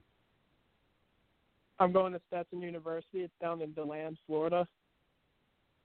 Oh, man, you just are just taking it so tough down there in DeLand, Florida, man. God knows, oranges for days, sunshine for months, and great weather. Boy, I tell you, that's a tough challenge for you down there going to Florida, huh? Yes, sir. What makes? Why did you pick a place? You know, what's Stetson, man? What made that be the great place for you in this new chapter that you're going to start writing that book here? Are you going early, by the way? Or are you waiting and heading out there in the spring and summer? I'll be going there in June, but I mean, really, there's a couple of reasons why I chose it, but the main reason is that the coaches are just genuine good people.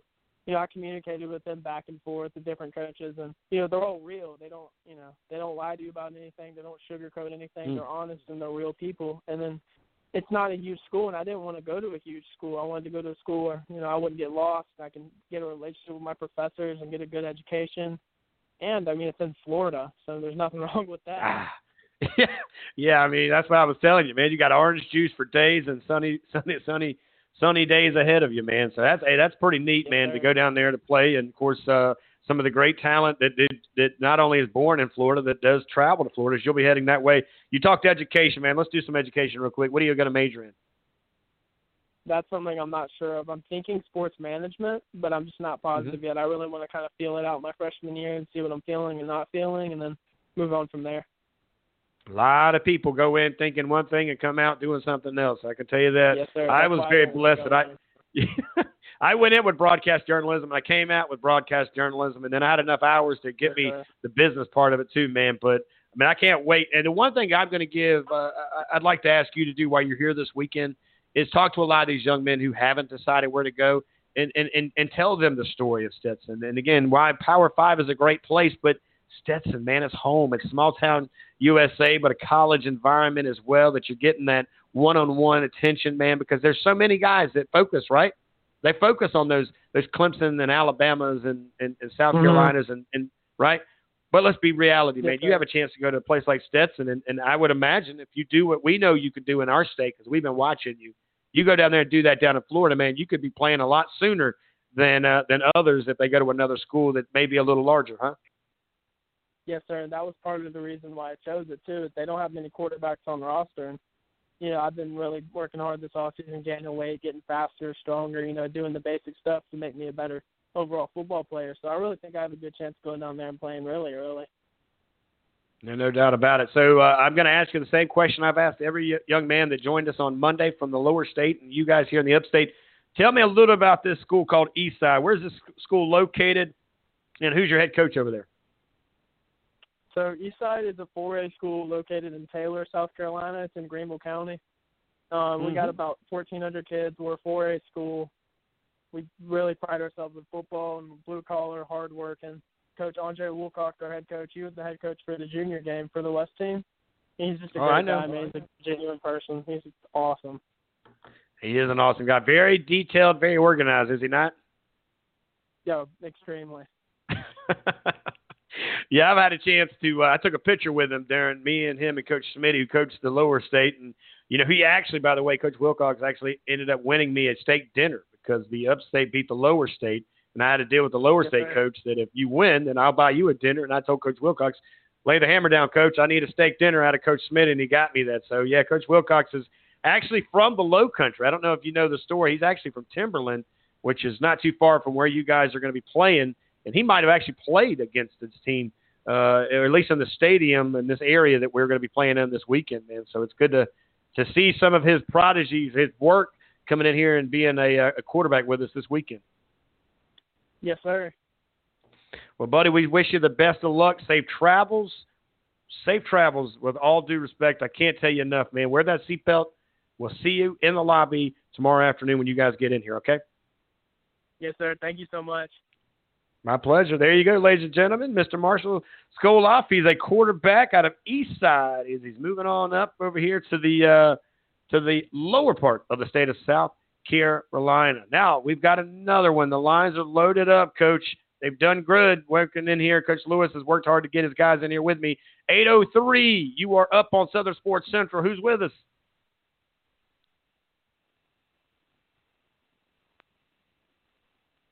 Who's with us, buddy? 932, who's with us on Southern Sports Central? Yes, sir. It's Mason Floyd. Mason Floyd. What's going on, big guy? Man, where you calling from, man? What school are you representing here tonight? Ben Lippin. Ben Lippin. Man, I tell you what, I like Ben Lippin. We spent some time there a couple weeks ago. You guys got a good facility, brother. Yes, sir. Don't go on that track, though. That's serious talk, isn't it? That track's that track's legit, man. That's one of the best tracks I've ever seen in any around any football field, man. That's a pretty amazing facility you guys get to play in, huh? Yes, sir. It's nice. Very nice. So talk to me about your season, big guy, man. You get this invite to this big game coming up. You guys, of course, y'all had a pretty good season this year, and of course, everything coming into your senior season. But you had a lot of distractions off the field because of COVID and some things. But you guys stayed focused. You stayed focused, man. The numbers that you represent, man, very impressive, man. Introduce yourself as far as your position and some of your highlights in your senior season here, buddy. Yes, sir. We at Ben Lippin, we just took it. Our coach told us we took it a day at a time, step by step. We didn't play week by week. We played day by day. We took a practice at a time, and that really is what got us through the season. We had some mishaps with some players going out, and that caused some of us to move around in different positions. And quite frankly, I'm playing fullback in this game. That's one of the reasons I'm playing fullback is I moved from offensive line to fullback this year due to some people being out with COVID. We switched up some packages on offense, and I really liked it. And Coach Reynolds, the staff there, they really liked the way we ran it, and I got to be able to show some speed on the edge and being able to bust up some lanes, and I'm hoping I can do that for some of these big-time guys in here Saturday.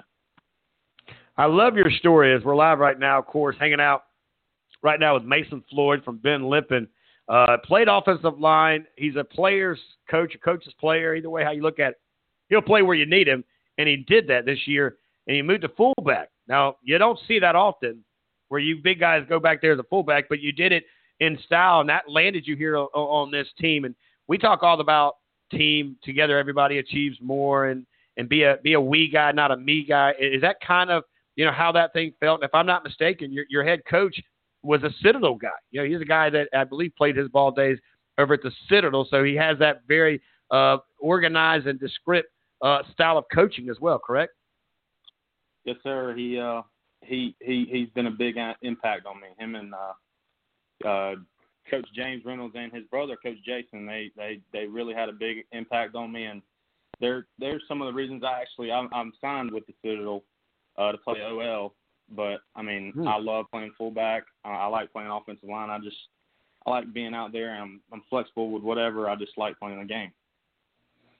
Man, I tell you what, you're heading to the Citadel, brother. First of all, congratulations in that deal, because I got to tell you something, man. That's a ring, and I don't know if you heard me talking to somebody earlier as I was saying, man, that's one of those things when you just kind of put your hand down, it just automatically guarantees you a lot of respect in a quick way. What do you want to achieve out of going to the Citadel? I know you want to play some football when you get there, and you're going to do that on Saturdays and maybe some Wednesday, Thursdays, and Fridays with these crazy schedules that the college football does now. But what are you looking at majoring in, and why the Citadel, man? It's definitely a destination for a young man or a young woman when you go there because of all the rules and regulations.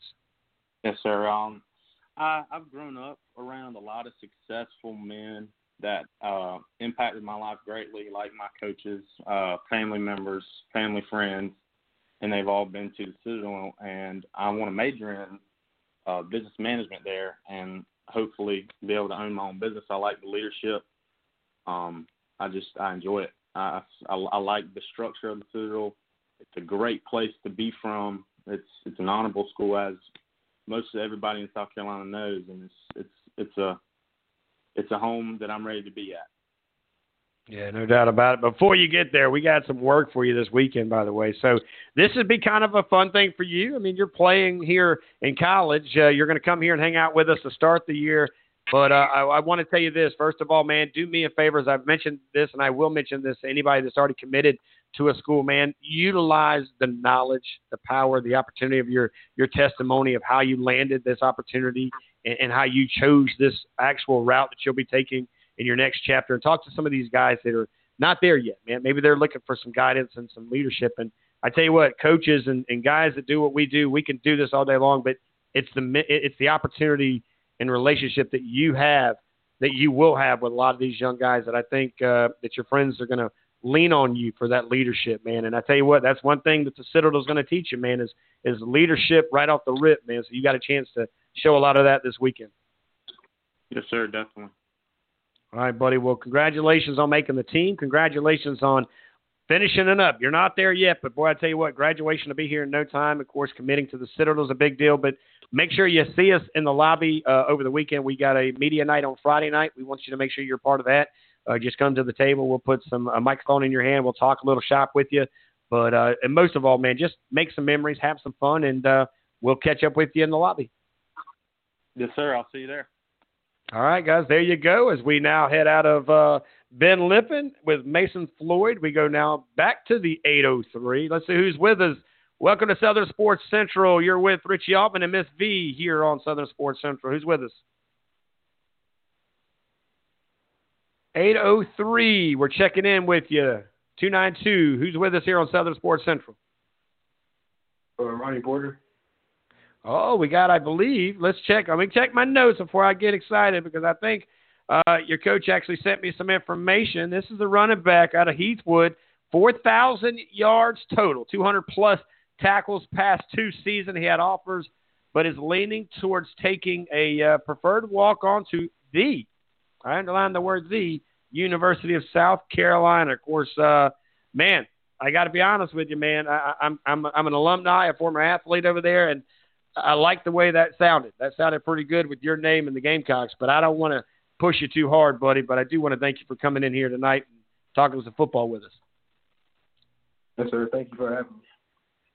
It's a pleasure, man. We talked to your coach. We talked to your quarterback. Now we're talking to the running back, y'all. Well, one of many running backs. I can't really say that because you guys got an incredible stable of running backs in this lineup, man. We just actually had Mason Floyd, who's going to be taking some reps back there with you as well, man. So tell me, man, who is Ronnie Porter, man? What kind of guy are you, man? And what's some of the things that you've taken out of your chapter here in high school football as you'll play your final game on Saturday as far as high school is concerned? So Ronnie Porter, I'm just a guy that wants to learn and be the best. I want to be the best no matter what, whether that's on or off the field. I've been chasing that ever since I can remember. My mom would always preach that to me. My uncle always preached that to me. My whole family preached that to me. I'm a guy that values family, so that's why I think brought me to the game of football, because football is family to me, because everybody's your brother. So that's why football is a special thing to me. And something I think from high school is just hard work and dedication in and out of the classroom. At my school, it's a high academic school, so. I spend 6 hours of homework. I spend 6 hours at home, 6 hours a week. I would say doing homework, and then you got to lock in for football. So time management and hard work. That's what I would take out my whole high school experience. Yeah, 4,000 yards later, I bet so, big guy, man. What kind of grade point average you looking at right now, man? How's your grades looking? A 3.1. I'm finishing well. Like I said, I transferred from from former middle school, and I was going to go to airport, and it's my first time. My mom sees people as a good education opportunity. So, so at first, everybody's going to struggle. At first, it was something new, and it was a high college preparation school. So it was a lot of challenging. I got to hang together with the Heathwood community. They all helped me out, and we came together, and I got a grip on it. And it's the best decision I made. And no doubt about it. We're live right now with Ronnie Porter. He's a running back, guys, from Heathwood. He has 4,000 total yards, 200-plus tackles in the past two seasons, and we talk about it. And you're exactly right there. I'll be honest with you, Ronnie. it is a tough thing when you guys go from transitioning from a school like Airport, good school, no doubt, but you go to Heathwood, who is well known for their academics. They are a standard at best, right there at the top, one of the best schools there in the state with the academic numbers, and you can see it yourself. But, you know, I applaud you for taking a challenge like that, man. I mean, again, yeah, you took a challenge in moving and taking a chance to go into a new place that, you know, you had to earn yourself once again, right? And not only on the football field, but you had to do it in the classroom. And here, all this hard work, you know, you got guys like Shane Beamer, who, by the way, is a five-star dude, on and off the field as well, you know, is ready to look at having you wearing that good looking jersey on Saturdays and some other days throughout the week. So I got to tell you, man, I'm proud of you. I can't even begin to tell you how much I can tell you to have the numbers on the field, and you see the grade point average there, you know, mirroring that as well, man. That's a great job. You know, you're putting in the work off the field, and I think, honestly, because if you're disciplined with those 6 hours, it's carrying to the discipline on the football field, man. And that's something that down the road that you'll be glad that you took these steps, because college, you know, I keep telling a lot of young guys, man, is that, you know, you guys in your senior class here, y'all are kind of getting an early breakthrough moment of what it's like to go to college, right? Because you guys are doing some online learning possibly. And this is very similar to how college is, man. Look, you want it, you got to get it. And when you're not in a classroom setting, if you're e-learning for some kids, you know, again, it takes a lot of what we call discipline, and you got to have that in football. But if you don't have it in the classroom, it's going to show on the football field. Yes, sir. I agree with that. Now, let me ask you this, man. You got the invitation. You're coming down here to lay down some law with us here this weekend. What were three goals, man, that you maybe have put together, or have you put three goals together for some things you helped to accomplish this weekend as you're around 84 or 83, including yourself making 84, the Epic Cats and the class of 21? Well, first, I just want to build relationships. I know a bunch of guys are going to different places, and it's that's the best part, meeting new people and building relationships for the future. The main thing about this game, at the end of this game, we're gonna get to know each other. We're gonna know each other more. I'm gonna have more friends, and you're gonna branch out into the world. So that's the main thing. I want to get to build relationships with different people. Two, we're probably to compete, because I want to play the best of the best. So I want to get ready to play the best of the best. So I find that interesting. I like competition. And three, I'm ready to learn. I'm ready to learn from the coaches. I'm ready to learn from the players. I'm ready to learn from other players, the coaches, all the people around me. So I just want to become better, compete. So. Yeah, no doubt about it. As you're kicking up 4,000 yards and 200-plus tackles just in two seasons, Ronnie Porter joining us here, one of our final guests on our visit around the roster of the western side of the Epic 84, the big-time Senior Bowl, brought to you by, of course, the South Carolina High School Blitz and yours truly, Southern Sports Central, along with the guys at Schutz and, of course, Phenom. There's a lot of guys, a lot of women, and everybody that took this thing and had to work together. Miss V, you're one of these. Amazing. Ms. V, by the way, Ronnie, I want you to chime in, Ms. V, because I know that this young lady never sleeps, Ronnie. She's been getting at you guys on the inbox nonstop. But you know what? Trust and believe me, it's all worth it when you guys get out of the car and see all these smiling faces and beautiful places down here in Summerville, South Carolina. Yeah, it is. I mean, while it's happening, it's like, oh, my gosh, this is never going to end. But come game day and the toss of the coin, actually it happens before that. It's when you see them showing up in the hotel, and they start to greet each other, and they start to create bonds, and all the talk that they've been doing in the chat messages, they come, close together, and they meet each other, some for the first time on the same side, as opposed to opponents that come together as teammates, and they start establishing, like you said, want to establish these relationships, and it all starts like that, and that's when they feel like it's all been worth it, because you see the smiles on their faces and the gratitude and just the politeness of the guys, and it makes it all worthwhile. It really does, just to see them come and enjoy themselves and build the relationships that they they say they want to build. So, and then the next day when it's time for the captains to walk out to the middle of the field, then, you know, it just warms your heart, and that makes it all worthwhile. Well, I totally agree with you, buddy. I want to say this on behalf of all of us at Southern Sports Central, the South Carolina High School Blitz, and just everybody across the board, man. Thank you for the time, the memories, the moments, the histories that you, I would imagine that you created down there at Heathwood, man. But we look forward to you bringing all that talent here with us this weekend. And we say the same to every athlete from Monday to here Wednesday, but buckle up, drive safe, get here, when you can get here safe and sound, and we can't wait to fist bump you in the lobby, big man. Yes, sir. I can't wait. Thank you. My pleasure. Ladies and gentlemen, how about that one? Ronnie Porter, our final guest, if not here, at least on this show. We may get a few more that may drop by in the next 10 minutes. If not, I did give Coach Danny Lewis a big thumbs up because, Coach, you did a great job. You rallied your troop. He is the I don't want to take it away from Coach Wilcox. I don't want to take it away from Coach Smitty or Coach Ford, but I'm going to tell you something. Coach Lewis is he's going to run this weekend like a college program, and he's got 25 years of coaching. I don't know if you heard him earlier, Miss V, but he coached at the Citadel. He coached at South Carolina State. He coached at South Carolina, Middle Tennessee. He played football, by the way, at Charleston Southern. So I'd say he knows a little bit about what it takes to get to college. Yeah, I'd say so. He's been – I guess it was a lack of a better word. He's been around the block a little bit. Yeah, and that block consisted of Ellis Johnson, right? You got Buddy Pugh and Lou Holtz, just to name a few of his closest, mentors, if you will.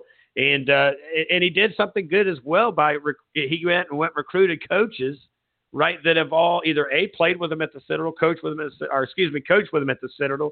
One guy actually he recruited when he was at the Citadel. So he's actually going to have a guy on his staff that he recruited as a high school kid to come play football at the Citadel. But, these are the stories. These are the moments. These are the opportunities that, and I encourage our players, but I don't hesitate to not to tell the coaches same thing. Hey, shake hands and or fist bump, I guess socially distance, however you need to get to know these coaches, man, because, again, there's so many memories and moments that are going to they're going to be made this weekend on different levels. I know you and I came out with a lot of, new connections to coaches from our junior game, and the senior game is as we say, epic, man. It's going to be an epic weekend that starts in less than, we're not far from saying 12 hours because at 1 o'clock we'll be reporting at the hotel for the coaches, and all of us will be hanging out with those guys first. Yeah, you're right about that, and it all starts then, and as we tell the players all the time, you never know who you're going to meet on the way up or the way down.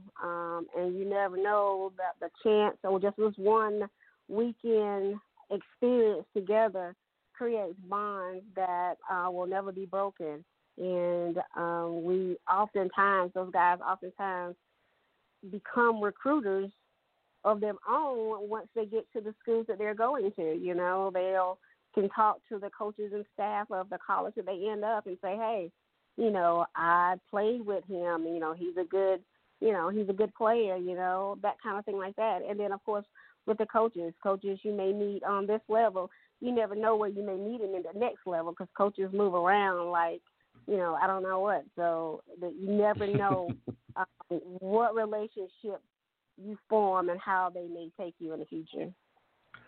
Yeah, I agree with you. And it's almost like if, you sat there and heard Ronnie Porter's story where he could be playing over there at, of course, South Carolina. Well, guess what? So is Mr. Blake, who will be here this weekend. So is the running back over there at Sumter and the big man from Marion, right? So there's going to be a lot of Gamecocks here this weekend, and there's going to be some other guys. They're going to be playing Florida and North Carolina is going to be in the house. There's going to be some other schools that, again, I don't want to leave out the guys at the other schools. I don't like to say the smaller schools, but I like to call them the other schools because I got a lot of respect for this man, Skoloff. When Marshall talked about going to Stetson, I mean, Is that a bad deal? You get to go hang out in Florida and play football all year? I mean, come on. That's a great attitude for looking at it, right? Yeah.